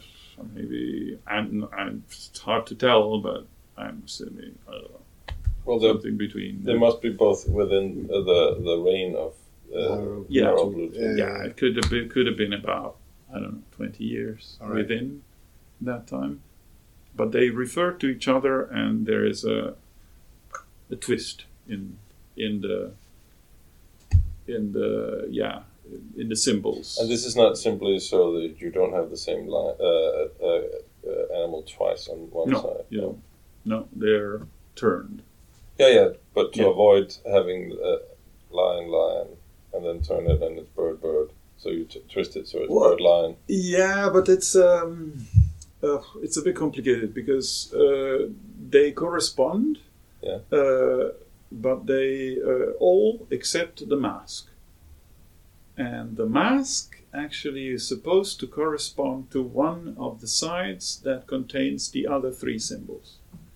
It's it's really a. Uh, an enigma. It's it's it's built to be like that. I, I can feel I can really feel some bubbling inside because what you are what you are telling uh, me and Nils right now it's um that's the uh, Viking lover um, Indiana Jones Yeah, Uh, kind much. kind of Yeah. uh, yeah Exactly. you are you are telling us that um, these symbols you know we are we are grown fed up and grown up with the uh, the Egypt, Egyptian um, Egypt. symbolic uh, of uh, of all the old times and that. And we well my understanding of the Viking art has all, always been of course uh, some symbolic actions but mostly art Mhm. you know? This I made this because uh, of this. This is very beautiful then I make a beautiful casket but this but this um, gives a depth depth Yeah. to me um, because it tells me there's language Oh yeah, yeah. and it's, there's it's uh, language. It much is. more language than I ever believed there was in the ornaments. uh, Absolutely. It's very strict language too. but but but that's just uh, makes it more magical. And Absolutely. and um, um, right now you are my Indiana Jones. You know. Just be careful not to That's press great. the symbols in the right Yeah, order. You might be hit with a poison dart or something. Yeah, right. That could be. Absolutely. That's freaking interesting, Luciano. And the interesting thing uh, on top of that is that the Cammin casket instead actually has a different types of narrative. So it actually continues with the symbology from the Bamberg casket, but it actually takes on an extra different kind of uh, telling. There is actually a sort of uh, moral teaching in the main um, motif or, or connection of motifs. How how how is that? What what uh, what story does it tell? It actually tells the story of two birds. Okay. There's two birds, we don't know exactly what they symbolize. That they're uh, they're placed at two ends of one side, Hmm. and they're very large, and they're very important because they recur in the in in the next um, frames. Hmm. So there is a sequence. But they are placed between um, or to, or to the sides of a, um, um, a frame with two dragons, Hmm. like twin dragons. And they have, uh, well, they are actually uh, pursuing these two uh, birds. So the, so the two birds are escaping from the dragons. So they are two twins. They're actually connected Hmm. like at, the, at the beginning, and then these two birds are fleeing from them. And one bird is um, stressed out and in panic, Hmm. and the other one is very poised, very you know, like he's he's running, but in an orderly fashion. Mm. You know, he's in control still. And in the next uh, frames, you actually see them engaged in fight with this dragon. And the stressed one, the stressed bird, uh, goes under immediately. So the uh, gets yeah gets uh, uh, yeah how do you say Overwhelmed? overwhelmed by the by the dragon Yeah. and the, and that's where I actually found that the the dragon was actually had uh, its uh, hamingja the its luck working with it Mm. which is uh, symbolized by snakes. So the snakes you see in Mammen style, or at least on the on the caskets, they are not just ornamental at all. They actually uh, represent the the luck of certain characters. It it also seems very Hávamál uh, to to caution to keep your head and Level, don't, you yes. know be Mm. level don't panic you know uh, that seems that, that fits right into uh, to, Yeah. the, to the mindset that Hávamál sort of uh, hints at in a Yeah, exactly. yeah. But on the other hand, also on the um, on the previous previous talk we had, um, you could say that we we could put this symbolic into this story about the Mhm. birds and the dragons, and Yeah. you had trying to decode, but um, there can also be a lot more telling in this. It, it Sure. might be another Absolutely. language. Uh, it might be that people on this time knows who the birds are, who the dragons are. It, it could be uh, some completely different. Well, uh, the, the the interesting thing is that this was a gift to Christians. Mm. So you're talking cross cross faith. And it's quite interesting that they actually use something, you know, like a hamingja Mm. as you know, uh, to communicate Yeah. a story in you know to Christians but it's a it's a t- type of concept like luck or a guardian angel, which would actually Fit have a into- pa- fit into yeah. you know the understanding. Or, or perhaps that's just the understanding of the maker. I mean, if he if he is to, uh, telling this story, that then if the the, the uh, craftsman is Mhm. telling this story, then he's telling this story, and but the intended recipient Mhm. is the recipient of the, the king's gift, not necessarily. I mean, he's he's he's making it for the king. The Yeah. king is given giving, giving it. So the craftsman may be purely Norse, or uh, not Norse, uh, purely pagan, Yeah. and, and, and and with that cultural understanding, and not really knowing or perhaps even caring that this is a gift for a Christian, Mhm. because he's he's been asked. Uh, to to, to relate this yeah. story, and he relates it in the pagan way because that's that's who he is. Is it- Yes, I'm just yes. throwing it I mean, to like, yeah, the thing is that you know, at the time of uh, Harald Bluetooth, you're talking about something that is already blended. Yeah. So Christianity, you should, you would be looking at something that has been incorporated in the in the Nordic faith. So it would, you know, it would be part of it. It wouldn't be, you know, as we were saying before, not a switch you know they it's much much more likely that you will see uh, christian elements being incorporated and then on the uh, final result in through time the mythological part the original mythological part would be ejected and christianity would be the only thing left but it's it's something it's a dance Mm. You know you're, you that's that's the very interesting thing about viking art. It's that like it's it's a it's a dance dance of faith and aesthetics. Because the the the idea of uh, organic symmetry for example and uh, and mirror symmetry they come from from a philosophical point of view. Because christians looked at the afterlife as something per, uh, like a perfected version of the world they were in, whereas the the pagan side actually didn't uh, see it in as you know such a break between the here and there you Mm. know? So there there would be a sort of continuity in that sense. Actually it's quite interesting to to, to look at the um, I think Borre style is one of the most inter- like the, the really pagan part of Viking art. Uh, it's extremely interesting because it has a lot more, uh, yeah, depth to it, uh, and it reflects a lot um, in yeah in its in its forms.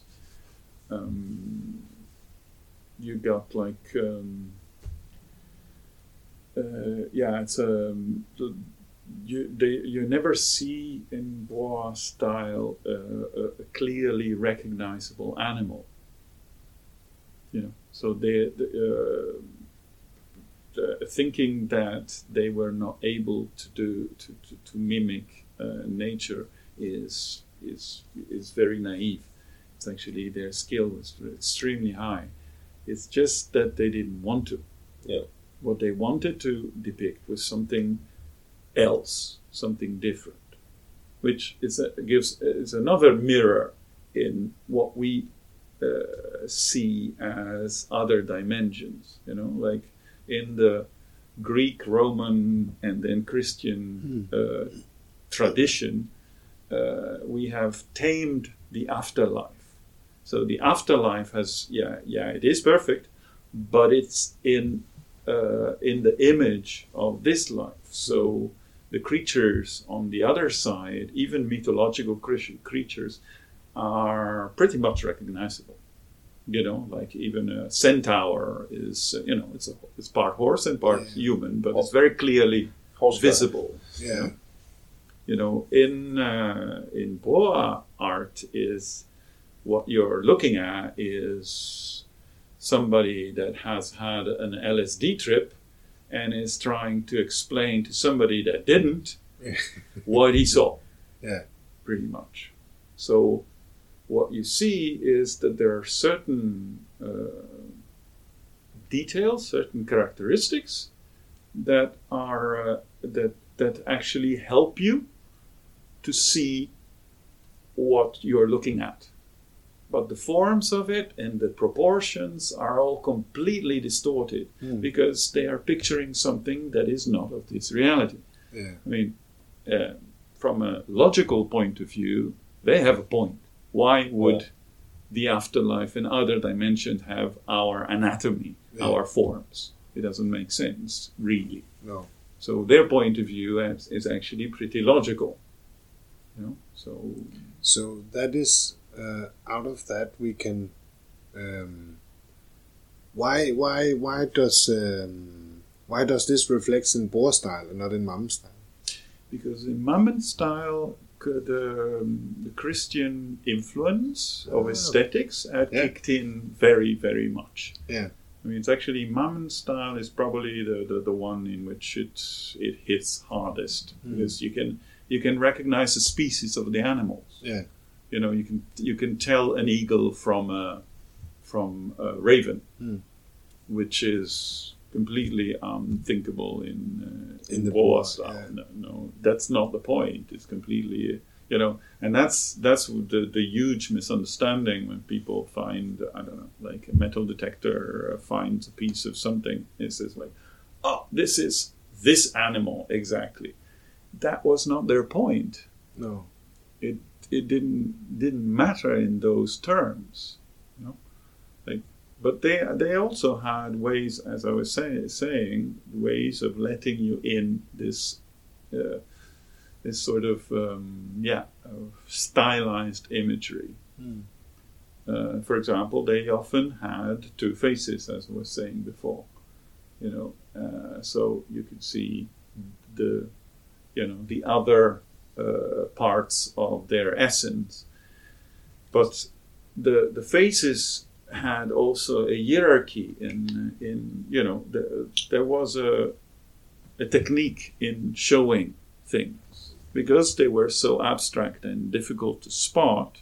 You would normally see the extra face, the the ulterior face first. That's what you see So at you, first glance. you don't see the real face. No. No. You'd see the extra face, the deeper face, the other face. It reminds me of the this Yeah. Odin mask, and if Yeah. you turn it upside down, Yeah, exactly. it's another face. Yeah. Absolutely. Um, that's that's quite funny. yeah, that's the that's the general idea. Yeah, but but this um, this makes Borre style much more interesting than Absolutely. style in, in a way, um, and this makes um, you know in in the living history reenactment uh, world, um, we often I say we, and of course it's not everyone, but Mm-hmm. Yeah. uh, we say we. Um, we often want to uh, picturize, you know, this is a raven, yeah? Yeah, Like uh, you said, the metal detector find, because we wanted to um, put it somewhere that makes sense. Absolutely. Uh, this Yeah. raven is put on my knee because I am blah blah blah, or this uh, is a dragon. This, is, but um, it's not very often you see Borre style used in the living history world because um, we can simp. I think in this uh, conversation we can simply not overcome it. It's it might be too crazy or might be too um, abstract. Alien. Yeah, too abstract for our cultural habitat to Absolutely. put in. Yeah. Yeah, yeah, but that's uh, that happens also with tattooing. You know, like Yeah. I, I tattoo uh, Viking art, and Borre style is uh, is by far the the least uh, demanded Hmm. because people don't understand it. I need Borre style tattoos. Yes, you do. Really? Yeah, that Oh, is. they're, Uh, they're amazing. that, but this is yes. this is a, an excellent segue to a, a question we actually have for you. Ta-da. yeah. Ta-da. And this question comes from uh, someone you know, Yes. uh, uh, because we talked to Kim Koll Mhm. and uh, asked him uh, what what would he like to know Mhm. about this, and he his question was, if the Vikings did tattoo, Mhm. what would they tattoo? Would they they probably wouldn't make a big uh, naturalistic picture of a long ship and a Viking with horned helmets. No. and they probably wouldn't be f- filling their arm with, with runes. No. But what would they?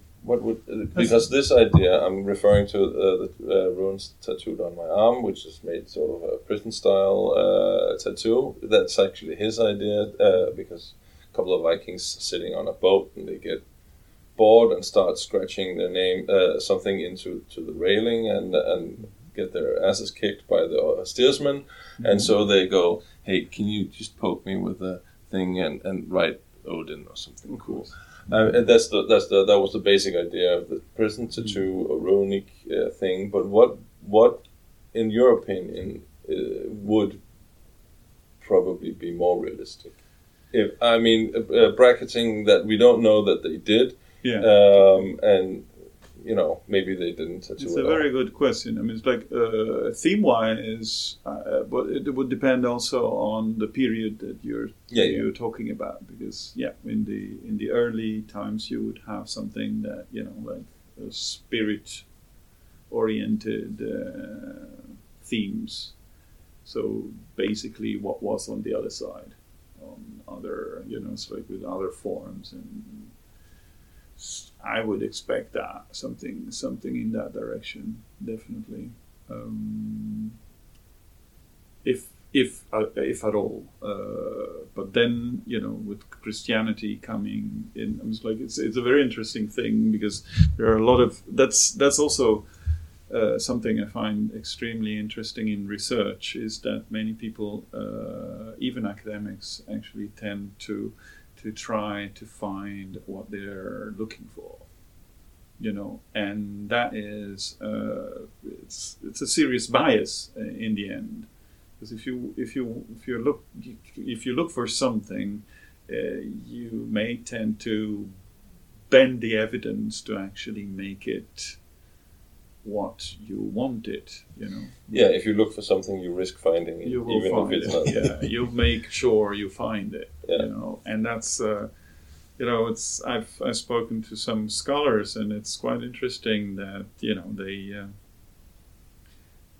they were researching all the possible evidence about tattooing and what you know to what seems seemed the case when I looked at their evidence is that they proved that Christians tattooed themselves rather than Vikings, which is quite interesting. It's like it's you know trying so hard to actually push these tattoos on Vikings, they ended up proving that the others tattooed themselves pretty Yeah. much. Uh, that we have actually evidence for that. But uh, yeah, so it's yeah, it would have to do yes, like tattoos would probably yeah look like it's yeah, it's really hard to say because it's a it's a long trajectory. Um, um, I mean, I don't really believe in the fa- in the in the idea that because they ornated everything, then they ornated their bodies. That's that's a very weird uh, idea. Because the Greeks and Romans ornated virtually everything except their bodies Yeah. because they had a cult for that. And what about the uh, the Ibn Fadlan's uh, description of them having, I believe it's trees and birds from the Uh, necks to their fingers? That could, uh, yeah, that that could in in fact be that, but it doesn't it doesn't necessarily mean that Vikings did that as a rule. No, You know, because I'm I'm thinking uh, he's not being very specific. It could be Mm-hmm. that they're actually because I believe the word is painted. But of course, it's translated translated from yeah, Arabic. it's very uh, um, uh, that they are painted because this Yeah. is in a ritualistic uh, setting, so they might paint themselves with Yeah. not war paint but war paint, you know, Yeah. Mhm. um, and it might not be poked into the skin. my my opinion in the end is that some may have had tattoos, but probably fringe characters, people that lived uh, in on uh, border, uh, you know, that, that traveled very far and uh, and not really as a rule in Scandinavia. No, but they, they would have met tattooed people. Yeah, yeah, they would have. Yes, definitely. But that, that's not really, you know, like we meet people that have discs in their lips, but you know, Yeah, yeah. I'm not. I'm not trying to make an argument for tattoos. I'm just saying Yeah. that they certainly knew of them. They of them definitely did. too. Like Romans did too. I mean, Yes. with uh, you know the, the Greeks actually de- painted uh, to what's it, uh, uh, Spartacus uh, was a uh, Thrace, Thrace, Yeah, Thracian. yeah, Thracian, and and they uh, they tattooed themselves, and they Yeah. actually painted on uh, Greek vases are Thracians with tattoos on them. So, Oh, cool. And uh, the Romans had the SPQR tattoo. yeah, uh, of course. I mean, it's yeah, yeah. They they didn't like tattoos uh, as a general rule. They used No, no, them- but they this is more them like a stamp of uh, ownership, right? Yeah. They used them as uh, you know to to to mark uh, yeah like uh, slaves or fugitives Yeah, as, as much as, legionnaires. you know, this like, is yeah. this guy belongs to the Roman Senate. Uh, basically, is Yeah. what it says, right? If it's true. Yeah, that's that's apparently the case, but that, it was definitely not something that they did for you know for their own pleasure. No, you no, know. no, no. It's, It's not to look cool. no, definitely not. But I Although it it- looks really cool. of course, but in, you know, like it's a bit like uh, you know, like the, uh, the the travelers from the 1600s from Britain that went to uh, Polynesia and got tattooed. That doesn't make Britain a tattooed, uh, no, no, no. You know, empire. You know, what I mean, Yeah. like And they would would have been tattooed in a Polynesian style. exactly. So uh, a tattooed Viking might have a steppe maybe steppe Exactly. style or a uh, Thracian style. Exactly. Or, no, well, probably not, but you know what I mean. But if we were content, connected with yeah with their own kind of designs, yeah, they would, it would it would probably tell a story in a different manner. So it would tell more probably something in either cryptic manner or. Uh, I actually recently was uh, talking to a, a tattooer who wanted to, to make a Mammen style tattoo, or not, like there would be Mammen style tattoos, but with a, a storyline, a narrative that, that matched that. And so I said, yeah, well, it's, it's you know, it's gonna be, look very different from what you are, you know, where you're thinking right now with your uh, Thors and, uh, and Odins and uh, you know, and masks. Yeah. Like, uh, because nah, that's that that's not how they told stories. I mean, there's a there's quite interesting material in the Oseberg ship uh, about, uh, you know that's that tells of of certain types of narratives that go in, in different directions. There's one on the actual ship in the in the Ting, that uh, the the inside uh, at the front, with those men connected to each other. That tells uh, an interesting narrative. That's that explains, for example, a, a type of narrative. It's, it has a sort of um, it looks a bit like a like a braid like, or a chain of uh, of characters, and that's what it's supposed to to be like. It's it's actually telling uh, about connected people, you know, so people that uh, share an ancestry. So the top guy has got the longest beard, and the second guy has got a shorter beard, and the third guy doesn't have a beard. So just yeah, how how obvious do we have to be? Yeah. you know Yeah. about this and then it goes all the way down uh, where the central character is an extremely cool guy who is fighting the, the, the beasts that actually characterize all the ship that are very strange mythological quadrupeds with wings and a lot and this guy is actually fighting them uh, and basically strangling them with their with his feet. He's that cool. He doesn't That's even need pretty his cool. hands, That's you know? fucking cool. Yeah, exactly. So it's- look, ma, hands free. And uh, so, but from the composition, you can actually see that there is this braid uh, that is the storyline that, that basically validates the, the central character. But the central character is, is actually designed in a sort of um, in a whirlpool uh, uh, compositionally, so you can actually spot what this where the center is, where where the story is going. So you've got like a sort of a, a now moment, Mhm. and you have the stuff that leads to that. So you've got one uh, present frame where where where the story is going to, and then you've got the the all the boxes that lead to it. So you it will so and that- that's an example of the timeline. I'm Yeah, sorry. I'm- Exactly. Yes. So it also implies that all these side things would need an interpreter Hmm. to actually get in full. So you understand that, that this guy is a super cool guy that has a, a very inter- important ancestry, but somebody that is inside the you know the inner circle would be able to tell you the lives of all these characters, most probably. So validate what the central uh, storyline is. So it's uh, so that gives you an idea of what you're looking at. That's cool. But you are. Um, is this because we talked uh, before we turned on the microphone? Mm-hmm. We talked a little about a paper. You're writing a paper Yes. at the moment. Mhm.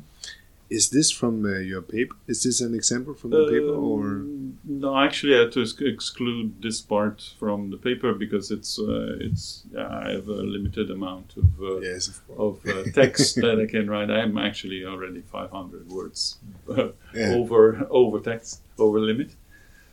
But uh, no, it's um, well, yeah, uh, the um, yeah the, the the the text I'm writing is about an anomaly, actually, a, a blend of different of different cultures, uh, cultural view, which which may result actually in a, a deeper understanding of Viking symbology because it's seen from the outside. so from an, an the outside, what, where? uh, this other culture. It's like well, the the article is about yeah, that was about the Oseberg uh, wagon, not which has been always seen as a foreign thing uh, since it was excavated. They, the the archaeologists that actually excavated it, it's, they literally said this is like nothing else in Viking art. And they were spot on right, but you know, uh, unfortunately, they were excavating the civilization that actually originated the the the type of narrative that is expressed there, more or less at the time that they were uh, digging that, which yeah, about three thousand kilometers east. So it kind of they, they couldn't know. They they did the best they could, but you know now we're a hundred years later, and with with the amount of information that is you know spread through also media, internet. I, I've come to I actually uh, ran into this civilization by chance. I was actually uh, going through the characteristics that made this wagon so weird and I made a list and I went, yeah, this is this can't be Scandinavian. So I went around shopping for the for the civilization that could have made it. And there's not a lot of animal arts in in the rest of Europe, you know. No. There's you've got the Germanic part that goes through the British Isles and and uh, part part of the yeah Northern Europe, and then you've got like the yeah the Christian side of things with the with the um, Roman Greek uh, you know like validation of their power etc. So they would go through that tradition with totally different themes. Uh, the Byzantine same. Uh, the Slavs didn't have such complex or at least articulate uh, type of uh, animal art that was disconnected from the Byzantine, etc. Byzantine forms. So they they also kind of tended to go in that direction. Uh, the Sami didn't um, did, didn't do animal art. They did a lot of ornamental things, but they were not. They didn't actually develop a big animal art system. No, no, not a system about it that seemed more sporadic or some yeah, you see kind of- some imagery Yeah. here and there, but they, you know, I was looking for a very, very consolidated system, and uh, yeah, the Baltic uh, tribes mm, didn't do animal art either. They had, they had their own symbology, but it was yeah, like a lot of swastikas and all kinds of geometrical uh, ornamentation. That was the the bulk of it.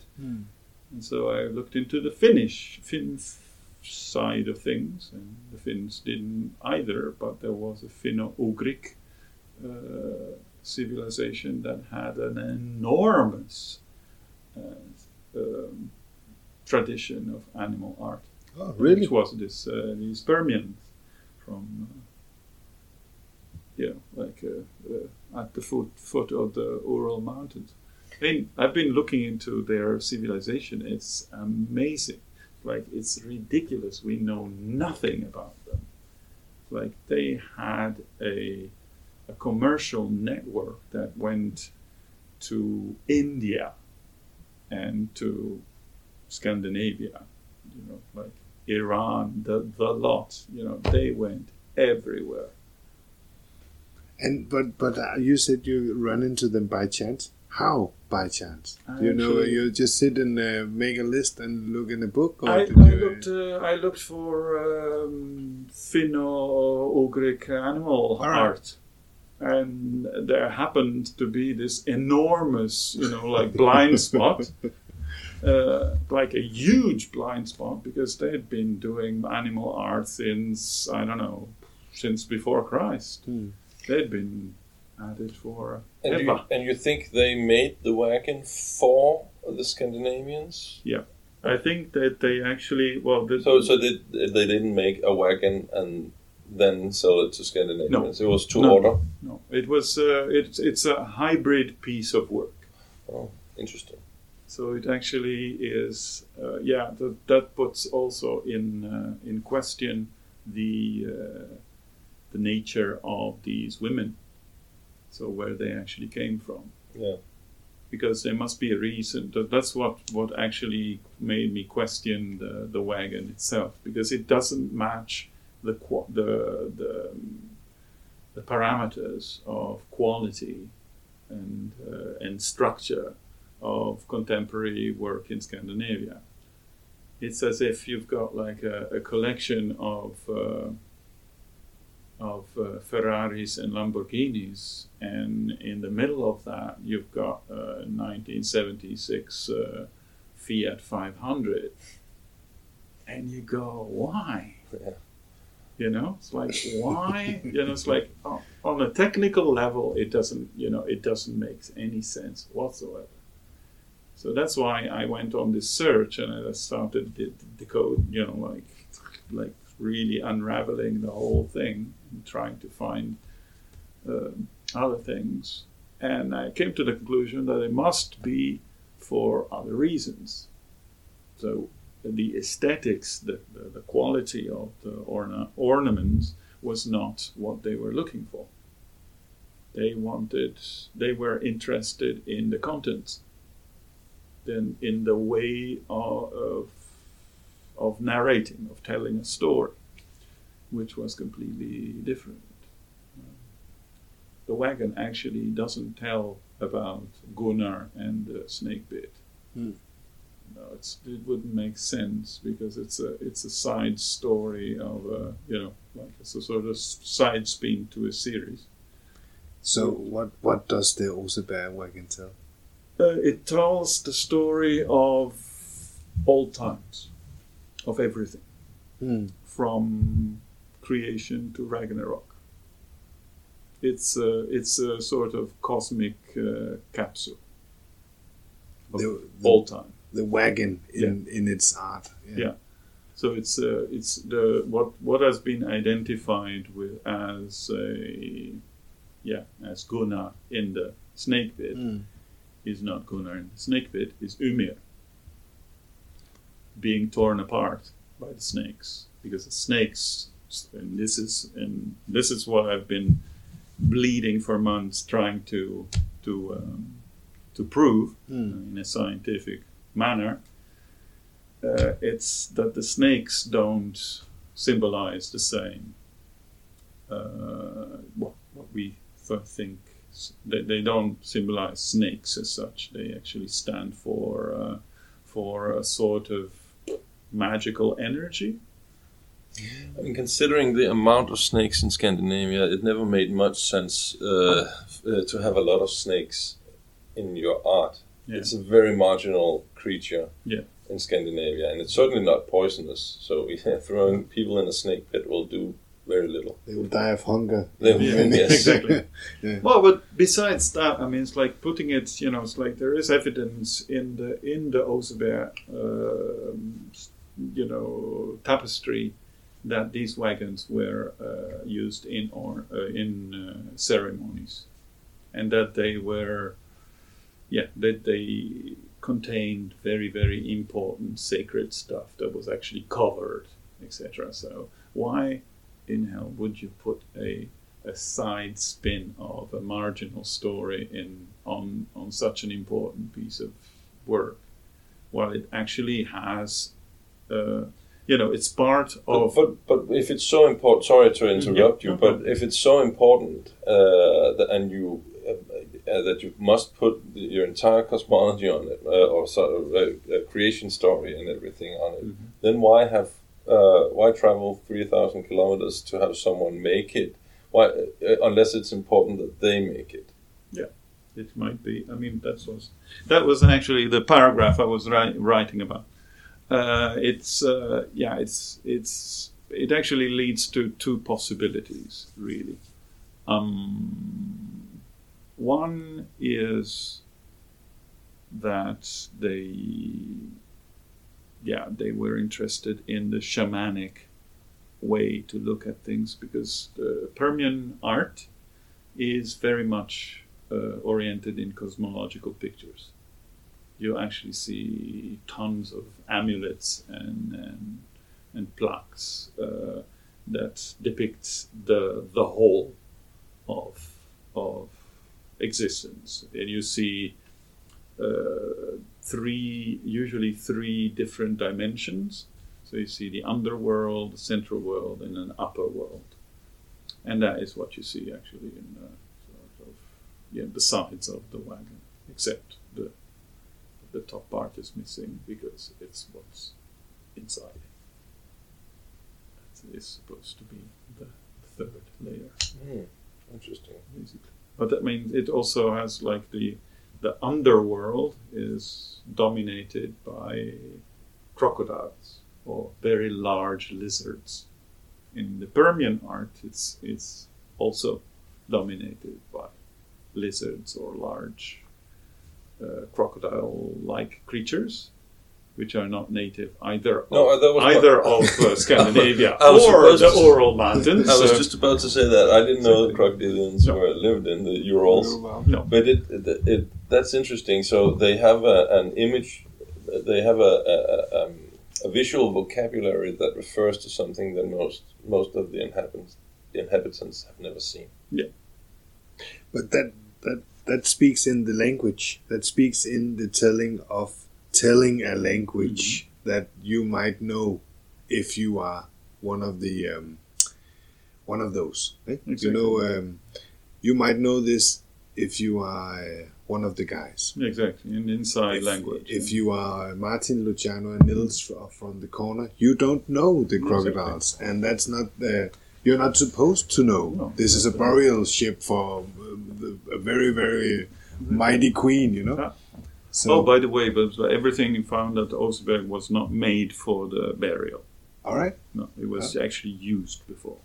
Like everything you see was used before. So the wagon, for example. The wagon was used. Uh, the the sleds Hmm. were used. Actually, the sleds, there they found four sleds. Three of them were ornated, like like completely carved, Hmm. and they are divided in two parts, each of them. So you've got the runners and the top part where you sit, and they don't match.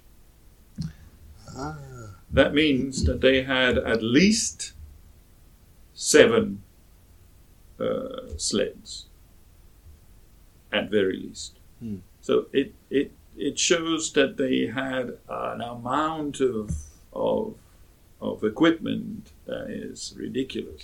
Hmm. It's like it's crazy.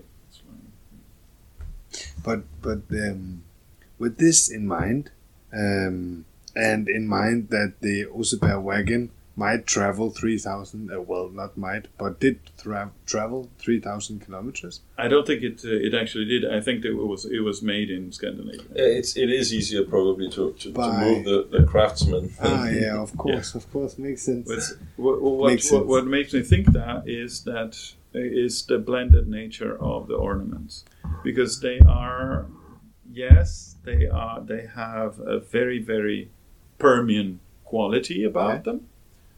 For example, they completely lack knotwork. The knotwork that is on the wagon is extremely basic. And when they try something more complex, it goes really wrong. Mm. It really looks off. It doesn't follow the rules, No. you know. So it's it so it looks as if they were told to to copy certain standards and certain things that were local, but they were not familiar with them. No. So Sorry, now Yeah. I'm just gonna No. butt in again. This Absolutely. this reminds me quite a bit of uh, the, uh, the the the statuettes of uh, Odin on, on the throne and and uh, Freya holding his phallus and Thor holding his beard that you can that you can buy wooden carvings that you can buy and they always look sort of East Asian or, or African. And hmm. that's because that's where they're made. Even though they've made it from from uh, pictures of an hmm. original maybe or, or from a, a copy hmm. just the just and, The and, and yeah. it's very difficult to put put your finger on exactly what it is but it's something about the shape of the eyes or the something that it tells you this is not Scandinavian made Yeah. Yeah. But but but the Oseberg wagon is um, uh, practically. hmm? We take the craftsman, we take him from um, the Permians, and we put him in Scandinavia somewhere. We don't know exactly because we can't tell. Um, he made the carvings Mhm. on an existing wagon, or do you think it's on a wagon built? That's it. that's hard to tell. But Yeah. that means like it's the the, the ornaments, uh, you know, the, the copying of, of art Yeah. that is local. Uh, it's it suggests that they had uh, access to other objects that were Scandinavians, Hmm. and they tried to mimic that. Yeah. So they they couldn't have done it by heart No. No. you know that they saw something vaguely and then they they actually had something that's why i'm pretty sure that they did it Oh, locally And I also uh, I asked the question because uh, um, referring to the sleds, for example, um, the sleds are not ornamented when they are made. Mhm. Might be they might be uh, we don't know. They i don't know it's difficult to tell yeah. that's just a big. It's it's um I don't know what I'm trying to tell with it, but it's uh, it's pretty crazy to ornament uh, the sleds like that when used for a sled. Yeah. and then put it so might be no no no i don't think used no, no, for no, a they, sled and they were made they were they were they were actually constructed to to have that ornament on them Oh, There's yeah. some, co- yeah. I mean, I find it. I, I would find it very, very weird that it was if it was uh, Altered, different. yeah. yeah, because you know you need certain spaces, you need certain heads at the corners of Yeah. the of the um, of the sled uh, basket. Uh, along the runners, you know, you'd need a certain type of space to be carved in, etc. Because everything, one of the the major Scandinavian, uh, you know, like rules of ornament, and that's something that uh, that that uh, modern designers of uh, Nordic thing forget a lot, is that uh, an ornament is made inside a frame. Hmm. So you make a frame, and then you design the ornament for that frame. You don't. They they never ever made an ornament in a in a blank piece of paper in the middle without endings, because the borders. So the the way that the design interacts with the border is also important. Hmm. Sometimes the borders are animals. Hmm. So it's it's it becomes a much Yeah, more right. complex Alright. uh, game of construction, Mm. basically. Make, yeah, makes sense. Just it's just uh, when you say it's been used Yeah. at that time. Yeah. It's um, and we have this, especially the sleds are uh, so alike. so you know uh, who used that. Well, they probably used them in, in rituals because there's some evidence from the wagon, uh, you know, Hmm. pictures on the on the on the tapestries. But there's also other stuff. That, for example, they uh, many of the objects are uh, covered with little rosette-like uh, silver studs. So there, you've got imagine uh, uh, like a little metal yeah, uh, silver knob with little bits Mm. around it. Yeah, exactly. Yeah. And those were placed uh, i on some some of the objects. They were like bombarded with them. They were Mm. like completely covered. And we we know that they were on purpose because on the you know the animal heads Yeah. uh, posts. Well, those have uh, not only those uh, studs, but there they have studs in the middle of the eye area, Mm. and the rest is covered with a, with a silver plate. So, for example, and they have silver plates on the fangs. Mm. So they're they're obviously made to um, highlight Mm. certain parts or the shape of objects, most probably by firelight. Oh, that is also. Uh, yeah, that, Yeah, that yeah, uh, plays yeah. right into the uh, to to uh, what we talked about last uh, last time about um, it, uh, Neil Price article about uh, role playing. Uh, um, what what was it called? Uh, an eye for Odin. And role playing in Sutton Hoo. yeah, yeah, Yeah, in the yeah, age of Sutton Sutton Hoo Who, in the because of the the Clo- cloison uh, Exactly. stuff. Yeah, yeah. That because that works well in firelight as well. Absolutely. Yeah. But those, you know, you, That's- c- you can actually see the, the, those uh, those studs were, were actually put not by the artists because they sometimes are placed in in places that if I was an artist I would be pretty pissed off Yeah. because it covers certain parts, but it did highlight and make a sort of very dramatic effect Yeah. during firelight or during you know night ceremonies, for Yeah. example. So they found on the Oseberg ship the uh, a chest that wasn't actually opened by the thieves that uh, stole the lot of stuff, and they found a sort of what has been considered to be a a magic wand or like a Mm. staff Yeah, made yeah, of yeah. wood. And besides that, they also had a couple of those lamps. Mm. So that would go like sort of like torch-like lamps that would uh, would actually, you know, make that kind of effect going around. These, uh, so the animal posts actually were made to be connected with each other. You know about that, right? Mm. So they their fangs actually were sort of a place where the where a rope would uh, would go through Mm. and so uh, you'd have four animal head posts with rope going through their mouths, and halfway between the posts you'd have rattles.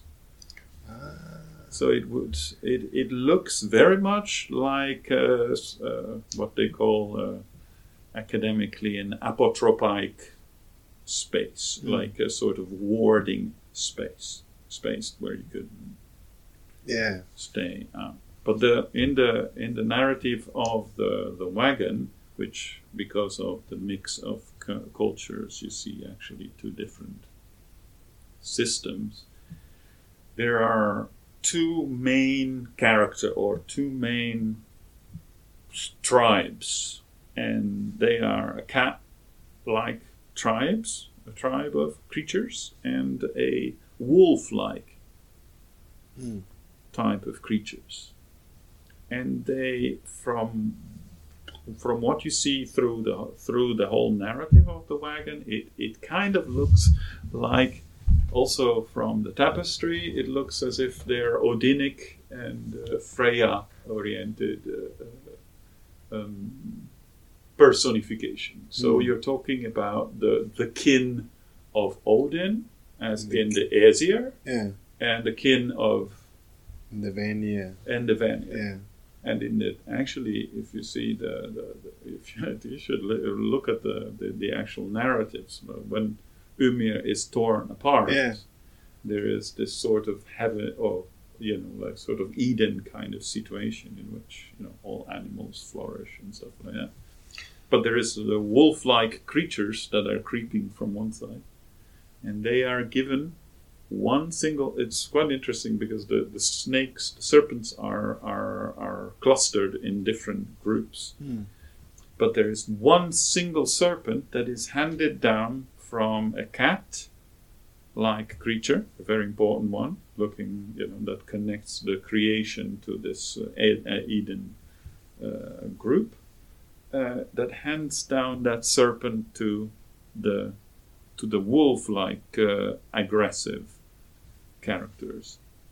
So they are, and they are the. Uh, there's yeah a sort of moral story to that, it's, which in eventually leads to Ragnarok Because because the because well what it looks like because the the Aesir are greedy ah, and they are very aggressive. So they instead of using the the sight, the the, the magic, hmm. the, the force uh, as an external balance, they want it inside them. yeah, They want it in their For entrails, yeah. literally, and that makes them into a sort of diseased uh, characters that spread that disease. And in, at what you see at the back of the wagon, those those cats with the hands in their head, Mm. is the the Vanir that are actually um, surrounded by diseased, greedy uh, Aesir, and that is pretty much the end of things. So they tell the story of that is. ve- That's very very interesting. What, uh, Whoa. well, to put a spin on it, uh, uh, I've uh, heard it said and uh, by, uh, that that that um, there's a there's a there's reason to believe that uh, Freya and uh, Frigg are the same Mm. at, at one point Mm. anyway, early uh, perhaps because it, it makes sense uh, because of the, uh, the the the fallen warriors go to Freya, uh, Freya and her, the the name of her place is reminiscent of Mhm. The name of Odin's place and so on. So it might they might be shades of the thing, Yeah. same place. Mhm. Does that does that change the uh, the story? I mean, it, it, it sort of changes it into the story of one family. Yeah, it doesn't. It doesn't look like the cha- the the, the, the, the story of one family. This, No, no, okay. this looks Yeah, very yeah. very distinctively. Okay. I mean, I don't know if it's Freya of Odin, No. but it is definitely do you know it definitely looks like two kins of supernatural beings hmm. that are you know that use knowledge, power, the force in, a, in a completely different way. Yeah, yeah. It And sounds very cool, with a very Lovecraftian. It's it's very very interesting in that sense. But the the, the interesting thing is also that contemporary Scandinavian um, art, what you the rest of what you see at Oseberg, is what is expressed in a very similar way to what I've described before. Like Mm. is that LSD trip Hmm. like you see these creatures that have you know there's a, a sled pole that you know describes creatures with two bodies and three heads so one creature that has two bodies and three heads shared you know so they are creatures from another other dimension You don't know those guys? And you live in well, it's yeah. Yeah, I, try, I, I, I, write too much. You know? It's like I don't get out of that. But uh, the interesting part is that in the other objects, um, so there are these fantastic, weird creatures, but the ones that you actually can recognize, which are, for example, the animal posts and the heads at the corners of the wagons, they can be actually recognized as cat like or wolf like creatures. Mm. They belong to these two sides. Yeah, yeah. You can actually see them. I mean, like if you look at the animal posts, they are either wolf like or cat like. Cool. and they are very recognizable. That's cool. So, uh, so there is a theme going on there. There's there is a connection. It's it's it's very cool and it's very interesting because you put um, well, it as I said before with the uh, with the very uh, simple, uh, naive um, Indiana Jones uh, mm-hmm. symbol, it, in it you um, you explain a narrative about something. I uh, if I look at the Oseberg finding, I can tell that there is a narrative that I can't understand, and uh, I am very well. Um, aware of that. Mm-hmm. And when I look into Viking art in some some way, also Celtic art at mm-hmm. at some point, I can tell that there is a narrative that I don't understand. Yeah. But at the point right now, you are trying to, and uh, after this conversation, I know what you are telling me when you're saying you're decoding something. Yeah. And that's very interesting yeah. because uh, uh, we don't have many decoders of uh, old Scandinavian art. No. Um, yeah, as far as I know, uh, I only know uh, Rune, which uh, actually yeah. look into this uh, yeah. in this m- might be same yeah, usually way. it's the poetry. Yes, yeah. yes, yes, and it's um, yeah. but it's very difficult to to go from that point of view. It's like it's, if you look at uh, even even Neil Price, that's why I would like to to, to speak to him uh, and to Michael Neiss as well. Um, they usually uh, just dip their toes into that, into yeah. the arts.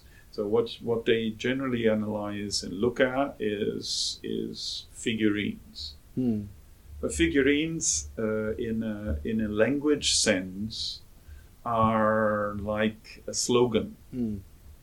They're like a word, you know and it's really hard to understand literature from one word. Yeah, it's the whole. You need the whole picture, the exactly. whole point. You need uh, a long yeah. story, yeah. and you need the connections and stuff like that. It's like I, I just, or at least to to to, uh, to have an idea of the uh, visual vocabulary that exactly. that the figurine refers to. Yeah, exactly. Yeah, it's like if it's if you got only that, it's it's hard to you know it's just hard to understand a lot of stuff from just do it. You know.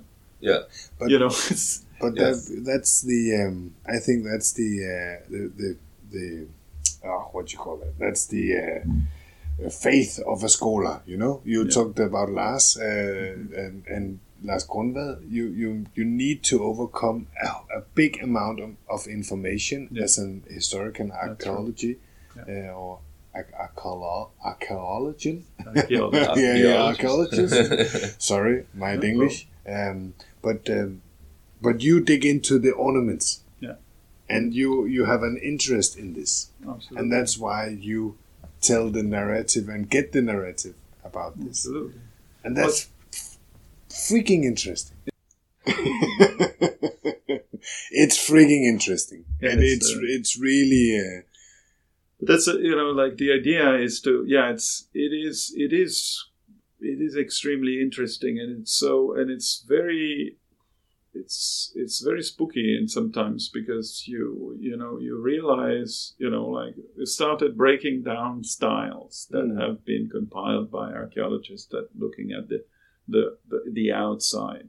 And then you break it down into smaller bits and smaller bits and smaller bits and then you know sometimes you end up in the head of an individual. Mm you know you're you're thinking you know you're looking so the, the decoding is not analyzing also uh, just analyzing stuff i uh, redraw it Mm.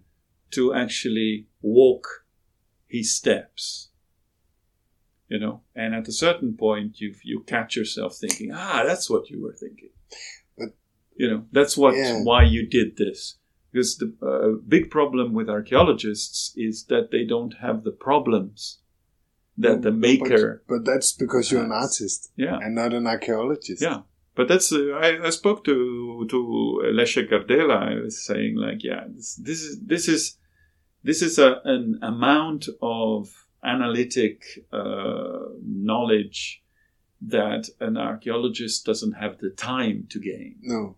and that's why the idea is that we work together Yes.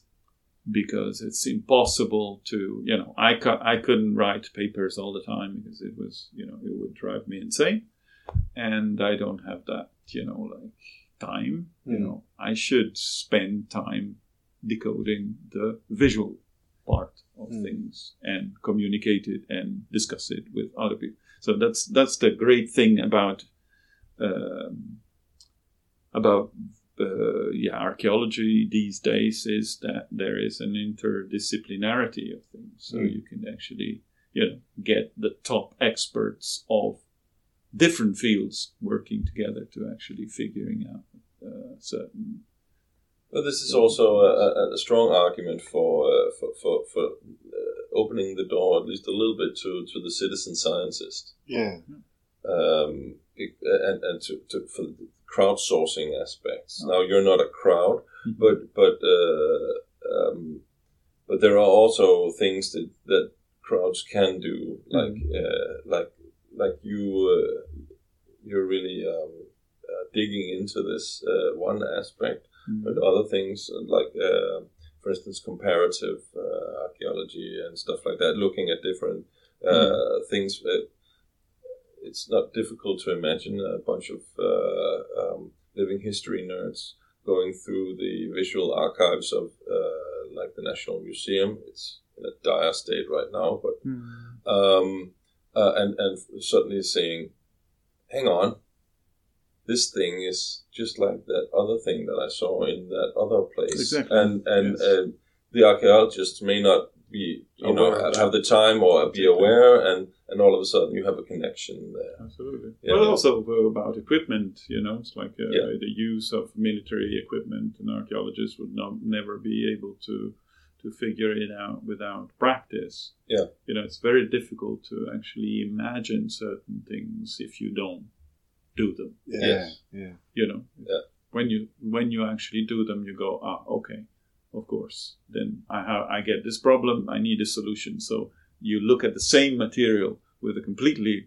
different outlook, looking for a solution for that problem, while normally you would just look at something, Yeah. which doesn't mean much because it's not in the context of your problem. Yeah. You see? Yeah, and sometimes so- you uh, there's there's a, an explanation uh, to a thing or a practice, and then you try it, and you go, "No, that's not it." No. Yeah, right. It doesn't. It doesn't. because the the guy who made the uh, uh, discovery or explained it didn't actually try it. He was sitting at a desk. you know. Exactly. So you get that kind of yeah, Yeah. exactly situation. Yeah, but but also you know like the the, the guy that actually uh, decode or decoded actually uh, um, archived the whole uh, Oseberg artwork. Uh, he wasn't aware that Permians existed. Yeah, yeah, yeah. How could he? didn't know Yeah, about exactly. that. They were being excavated that, because the big big problem about Permians is that they are well they function in a very similar way as Vikings. They didn't write. So yeah, Yeah, if you don't excavate, you don't know much about them. No. It's kind of difficult to to uh, yeah to figure what their world was like. So it's but it's it was a very spiritual world, and to to, to go back to the idea what like what happened there with the wagon, the uh, yeah the, the the plausible things are to either either they these two women were fascinated by a shamanic kind of world that they imported uh, because they they could get anybody, you know. If they wanted some artist, they, they got artists or uh, uh, craftsmen for their for their gear from everywhere. I'm pretty sure that they got some people from Gotland, Hmm. which is a, a super. If you know anything about Viking art, that's a super duh, because Gotland was the highest uh, place for Viking art. Hmm. Yeah, even before Viking art, they like from Vendel art for to to after Viking, they were the guys Hmm. everything that you want to compare in a historical context, art wise, during the Scandinavian, yeah, like uh, late Iron Age, you need to compare it to what happened in Gotland. Hmm. Otherwise, it doesn't mean anything. Yeah, it's you know, it's like that. I mean, it's like uh, the the Jelling stone Yeah. has a very particular kind of design. So the the, the structure, the outward structure, has a has these rope-like uh, shapes on the on the borders of the stone.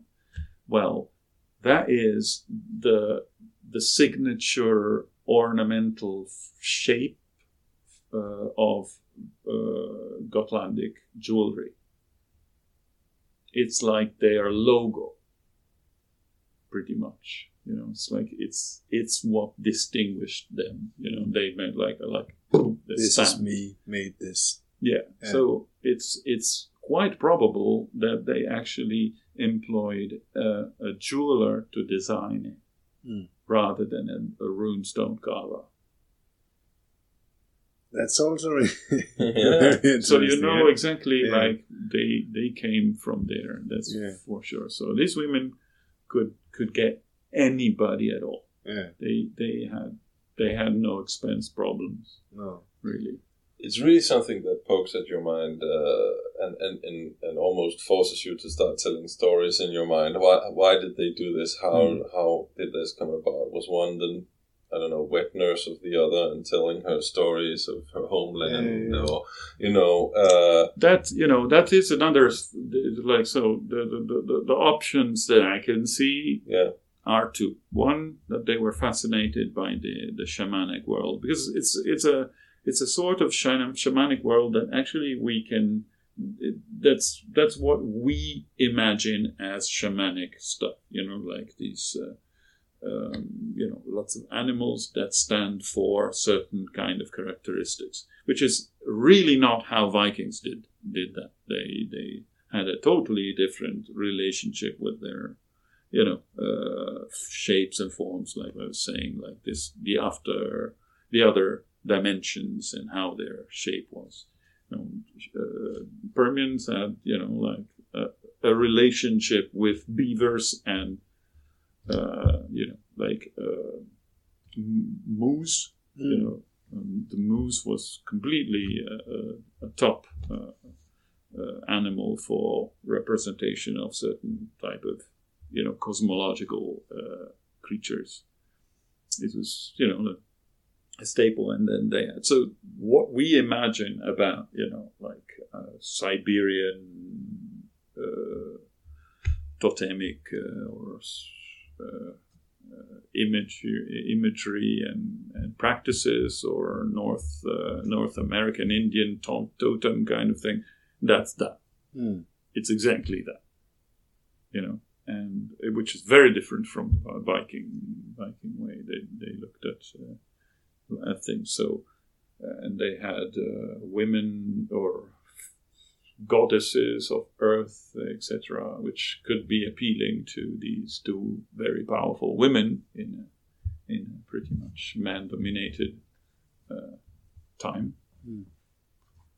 It is possible. It's you know no evidence, no specific evidence for that, but um, or uh, because I've spoken also to the the guy, uh, the guy that made the DNA uh, mitochondrial DNA test on the on the bones of the two Oseberg ladies. Mhm.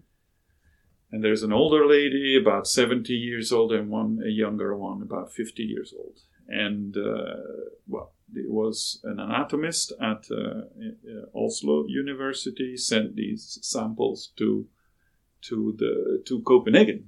So uh, there's this guy called uh, Tom. I don't remember his surname again. Um, who um, uh, who actually ran this test, and uh, and he told me about it, and he said like he didn't find any conclusive evidence because on a scientific base you need to uh, actually um, yeah be able to repeat Mm. the same Mm. result and uh, he well uh, the technology for dna testing in 2006 was very very uh, archaic uh, as compared to what they have now Mm. but uh, one of the tests came out that these you know there was the younger woman would have uh, dna from of the haplogroup u7 which is not european Oh, yeah. it's not it has not been repeated No. so it's not It's you not know proven like in according according to the guy that to, to this uh, uh, yeah so to this doctor it's it's it doesn't prove anything it it means that yeah maybe in the 60s some uh, iranian uh, student touched the bones Yeah. that could be very easily so if you can't can't reproduce it but you know assuming the, the, the problem is an anatomist at uh, the Oslo University decided it's a conclusive test. test. These women, or one of the women, women came from, and then he chose the most uh, high density uh, uh, area of haplogroup uh, U7, which is Iran, from here Hmm. Which is yeah rather arbitrary because it could be a smaller entity in Yeah, a yeah, yeah. European uh, area, etc. That's But I- very. that's very. Uh, we've seen that even with Oh, the yeah. Egtvedpigen and Skrydstruppigen. Exactly. Uh, if, you, Yeah, if you have an option to say that, she, that she's not local, you will do it because it's a sensation and Yeah, stuff like that. And it's also of the times to say that oh, diversity is so good and uh, everything, and it Yeah. is, but that doesn't mean that everything is. is like that. that exactly. historically everything was super Exactly. diverse. Yeah. I mean, especially not when there's a very plausible alternate uh, theory, exactly. and and that that But the interesting thing, you know, and what actually uh, pushed me to actually have that interview is that I looked at a map of uh, haplogroup U7, and yes, there is, uh, you know, like a very intense area of of haplogroups uh, U7 in uh, from Iran all the way to Pakistan and India. But there is also a pretty heavy concentration in a very isolated spot. Uh, in the Urals. Yes, exactly. Surprise, Great. surprise. So I thought, like, wait a second, I need to talk to this guy. Yeah, And yeah, he says, yeah, he, he said it's not conclusive, but yeah, it's. but now you have it is an two uh, two uh, tentative theories, both pointing at the Urals. You have your theory uh, based on the art, and Yeah. there's some uh, based on, on the on the DNA. Yeah, what I'm what I'm hoping is that at the Oslo University, prompted by these new, you know, analysis of the art, they might be interested in having giving a strontium test on the on Yes, the on mm, the would be molar te- uh, Yeah. teeth of this woman, Yeah, yeah. This younger woman, and that would be conclusive, pretty much. I- yes, if they compare it to the right stuff. If they compare it to the right stuff, that's the problem. Yes, Yes. because it's it's really hard to find, uh, you know, like Yeah, you need to find an area uh, an area that hasn't been uh, uh, in, in, uh, in quotes, Contaminated by- contaminated by by, uh, by by later lime. uh, yeah, later uh, genetic material. yeah, no, no, not the genetic material, but by by, by putting out uh, uh, limestone on the fields, you actually confuse the, the the tests. yeah, So you have to you have to retest in areas like uh, plantations and wet uh, wetlands that haven't been um, um, used for agriculture. Yeah. Uh, but uh, not all of the maps take account in, uh, uh, of this. Sometimes they just go out into into a field and take a test and say this Of is the baseline, but it's not because for the last 200 years we've been uh, putting Throwing out limes. putting out lime on the on the fields. Yeah, but the, the problem, this Genesis is uh, said also. I also spoke to another guy that made a lot of tests on Viking uh, Viking remains, and he was saying pretty much the same. It's like you know we need we would need a lot of material to, to be hundred percent sure to, to have a really really good case. You'd have to have something uh, you know large scale, so a large scale mapping of that kind of genetic material from that period, uh, from that area, which we don't have. Yeah. So it's yeah, No, because the uh, of course that that haplogroup could be there because a lot of people in uh, 200 years ago moved there for example. Yeah, yeah. Like or were moved there. So it's complicated. It's rather complicated, but it would, you know, it's if if that is the case, you know, like it, it is a fact that you know that that kind of uh, uh, genetic group is not really very, you know, it's not particularly native to Europe, so it could, uh, you know, could indicate any, anyway in that direction. So that's interesting. Yes. It's very interesting to say the least. So But- But Yes. on that note, yes. I think we will have to uh, say wrap it up. Yeah. yeah. Thank Absolutely. you. My pleasure. It's been so interesting. I, I think we uh, we could move in uh, with you for a couple Yeah, of days yeah. and Right. just keep talking, and that would be nice. But I'm not sure that the ears of our long enduring listeners uh, Exactly. can take that. can take all of that. I think they could. I think they could, but I think uh, we are not uh, wrapping this up. We are opening a new Yes. perspective. Yeah, absolutely. And That's, um, and for on that uh, note, Luciano, where do we find you? Where are you uh, situated normally? Usually, yeah. Usually, I mean, uh, it's a, it's a bit of a complicated thing because I opened a Patreon uh, page, but I couldn't uh, do the research and the keep up uh, keeping up that page as well. So, generally speaking, I I produce my material on Instagram on the Hmm. Children of Ash page.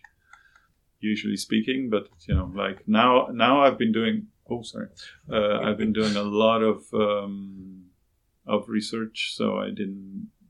I haven't posted for about a year, really. No. But it's. Uh, but posting, yeah, is something that I would like to do because it's also quite interesting for um, for feedback Hmm. Because what I try, what I am, what, the, the way I organize the visual material is is so that that you can actually uh, read it without uh, an extensive explanation. Yeah, yeah.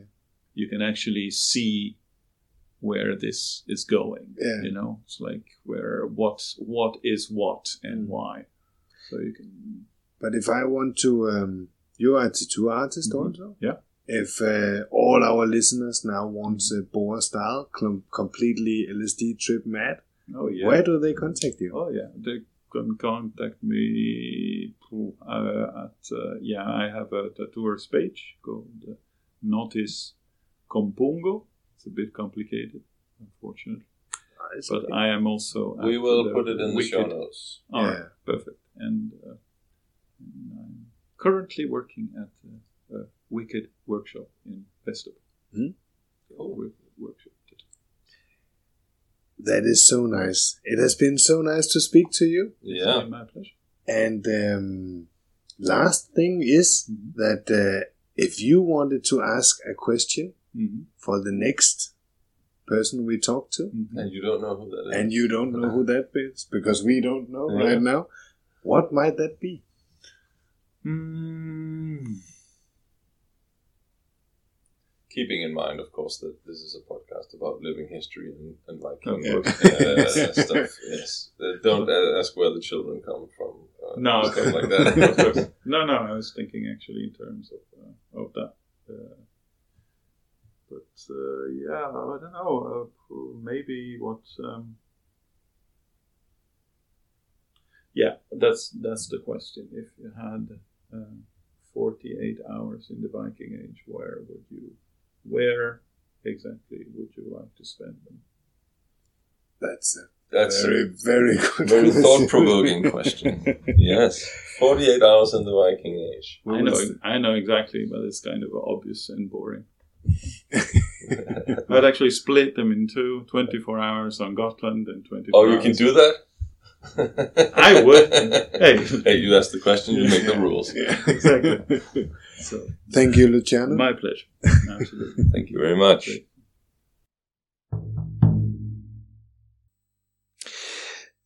Det var vildt. Ja, det må man sige. Og Han- det var, det var øh, vi, vi kunne have været blevet der i øh, flere timer endnu. Ja, eller dage, tror jeg Ja, faktisk. ja, ikke? ja, ja. Og ikke kun fordi Luciano var utrolig sødt og, og, og gæstfrit menneske, men det var spændende ting, han havde at sige. ja, det var det fandme. Oplevelser, øh, kan man sige, han har haft, mens han, mens han har lavet øh, sit, sit arbejde. Ikke? Der var i hvert fald ord og svar på ord fra Ja, ja, vores øh, Havarmal, ikke? Ja. Øhm, jeg synes, at det vi skal bringe videre, det som har slået mig i det her, det er i en living history kontekst, eller det at genskabe noget, der synes jeg det, at Luciano sætter sig ned og gengiver de her, eller aftegner de her øh, symboler, eller mønstre, eller hvad han nu beskæftiger sig med, for eksempel Osebærvognen i den her kontekst, øh, i den proces, der opnår han en eller anden form for, øh, han kalder det vist from an artist to an artist. Ikke? Altså han, han sidder i samme proces som den, den person, der har lavet det stykke, og genskaber det, så han forstår lige pludselig historien på en anden måde. Ja. Og det synes jeg er virkelig interessant. Og, og øh, jamen, som du selv siger, det, det, det er um, specielt når man ser det i, i, i vores living history kontekst, så, så lige pludselig så understreger det på, måske på en eller anden måde, hvor, hvor vigtigt det er, at, at, man ikke bare tager tøjet på, Ja. men, men at, at, man, at man, man sætter sig ind i, hvad er det for noget tøj, hvordan er det lavet, øh, hvad, hvad, hvad er det for et våben, jeg står med, hvilken kontekst er det for, altså prøv, simpelthen prøve at dykke så meget ned i det som overhovedet muligt. Vi kan ikke alle sammen være eksperter Nej. på øh, vores øh, living history eller reenactment øh, oplevelse, som han er på, på at, at, at lave de her ting. Selvfølgelig, men, men øh, hvis det skal være living history, og ikke i gåseøjne bare reenactment, Mm. Øh, ikke at der er noget galt med det, men hvis, hvis, det, hvis vi skal komme tættere på en eller anden form for eksperimental arkeologi, så skal man have en, så skal man vide, hvad det er, man laver, øh, eller i hvert fald interessere sig for det. Ja.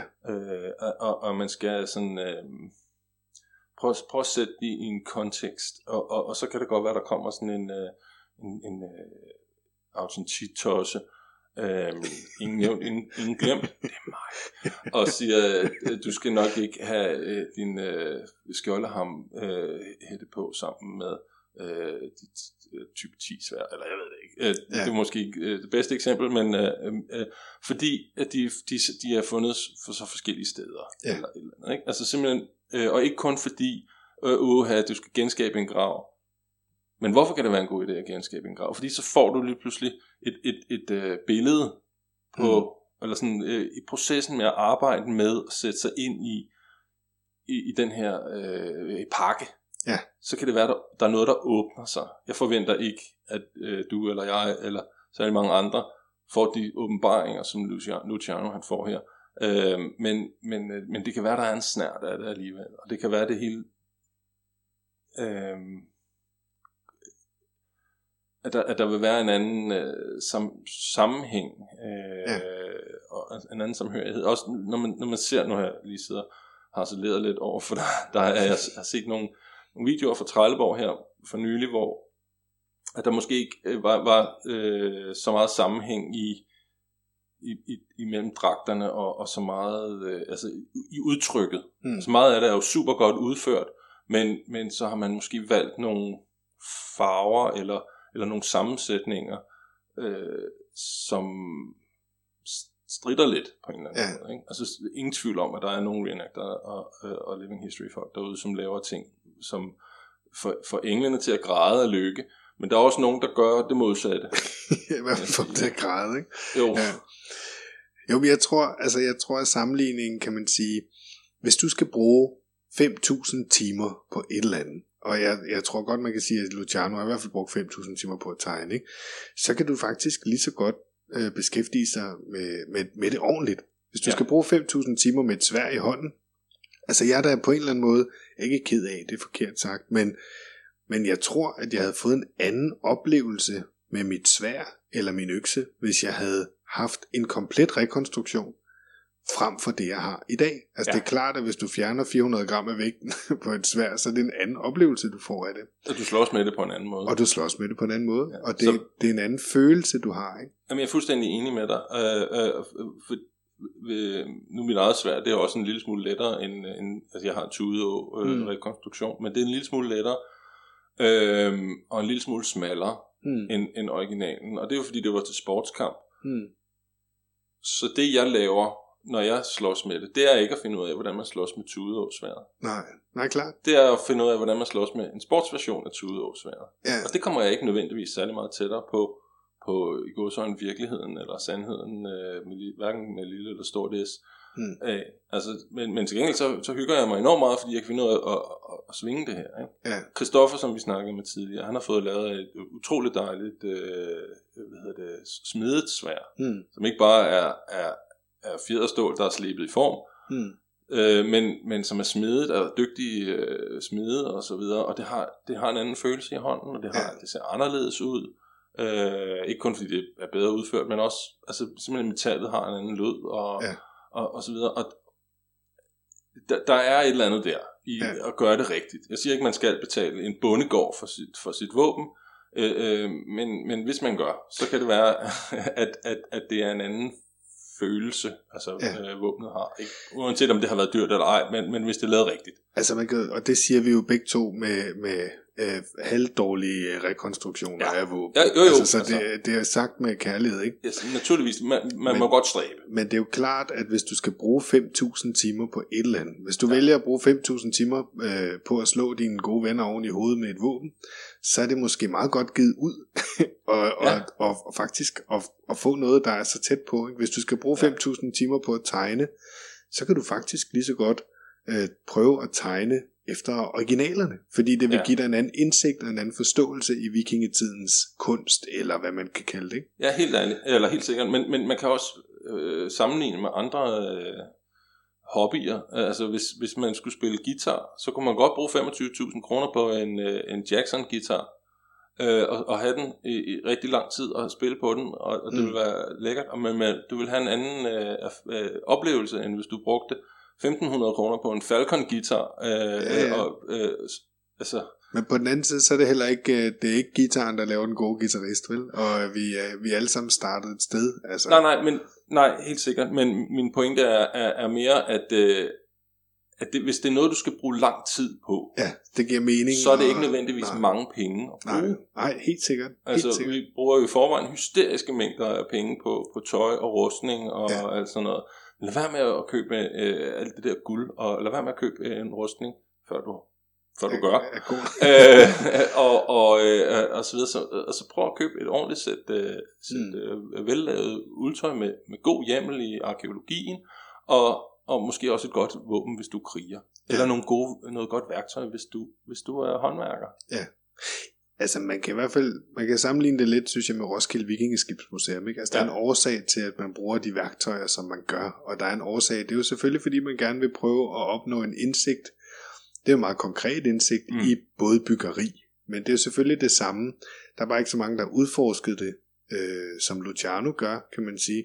Men det er jo selvfølgelig det samme, som han gør. Ja. Øhm, der er ikke nogen grund til at skulle begynde øh, med el øh, værktøj at stå og lave et vikingeskib, fordi så når du har bygget det, så har du ikke fået de indsigter, som du måske havde fået. Det det, der var svært, er ikke det samme. Det, gør, det er rigtigt. Det kan jo godt være, at det er et bedre vikingeskib, du laver. Ja, ja, ja, ja sagtens. Men, men du har ikke fået den samme erfaring. Præcis. Og det er jo det, de laver. Det er, de, de har, laver living history, eller eksperimental arkeologi, ikke? Ja. Når, når, de, når de prøver at genskabe det. De har jo så heller ikke dragter på. Det har jo bare, øh, Ja, fordi ja. det er ikke det, de formidler. Nej, og der er jo også, der er også nogle, enorme, nogle begrænsninger, og det er jo også i det, der er interessant, det er jo at kende begrænsningerne. Ikke? Især når vi jeg snakker byggeri, øh, håndværktøj eller svær. Ja. Hvad er begrænsningerne med et svær, for Ja, ja. eksempel? Ikke? Ja. Altså, øhm, uden at afsløre for meget, så kommer vi jo også til at snakke om det snart. Ja, der er jo en, vi snakker med den, med den tyske mester, Den tyske mester, ja. ja. nok sagt. Ja. Ja. Men han har i hvert fald også nogle, nogle holdninger til det, og øh, en indgangsvinkel, som jeg synes er spændende og inspirerende. Ja. Og så er der vist lagt øh, kul på den teaser der. Og det, men øh, om det bliver næste gang eller gangen efter, øh, Det- det må vi lige- det må vi lige få se. ja. Og så har vi også øh, landet et interview, som vi ikke har lavet endnu, Ja. med en øh, museumsdirektør, som øh, vi ser meget frem til at, Ja. at lave. Ikke museumsdirektøren endnu. Nu skal du stoppe. Det var ellers en virkelig god teaser. Men, ja, ja, men jeg synes ikke, at folk, nu vil jeg ikke have, at folk skal blive, blive det er givet bedre at blive at det var positiv eventyrens klub, vi fik fat i. Ja. Men, øh, men ja, det håber jeg, håber jeg på og glæder mig til. Ja. Og øh, med det sagt, så har vi jo, øh, vi har faktisk ikke valgt øh, den tekst, Nej. øh, vi skal læse til næste gang. Og det, det er jo noget, vi gerne vil, vil gøre fremover. Det er at have valgt teksten til næste gang, sådan, så vi allerede nu vil kunne sige, at nu skal I gå hen og læse den og den, øh, hvis I har lyst. Og, øh, og så, kan vi, så, kan, så er I med, når vi snakker om det. Ja. Men, men øh, det betyder jo så også, at hvis man sidder derude og tripper og, og, og råber af, af sine øh, hovedtelefoner, hvorfor har I ikke snakket om den her tekst? Kære ven, det er fordi du ikke har sendt den til os. Ja, Kan du nå endnu? Vi vil helt vildt gerne, og vi vil også gerne have perspektiver. Altså Mhm. fordi det kunne jo være interessant, for eksempel øh, med de sidste, sidste par afsnit her, hvis, der, hvis man sidder derude og brænder med, altså, det, nu har jeg læst den her tekst, og det kunne fandme være fedt. Jeg synes ikke, I har gået nok ind i øh, den der detalje med edelstenene på sådan huhjelmene. Hvorfor var det den edelsten? Eller jeg har lagt mærke til, eller læst videre på, eller bla. Ja, eller det Nielsen sagde der, det var virkelig dumt. Ja, Ja. Det ja. var du nok ret i, men jeg vil, så, må vi, så må vi have svisken på disken. Ikke? Så, så endelig skriv, har I noget? Det kunne være sjovt. Ja. Og ved du hvad? Nej, Så ses vi. det gør vi. Ha' det Hej. godt. Hej.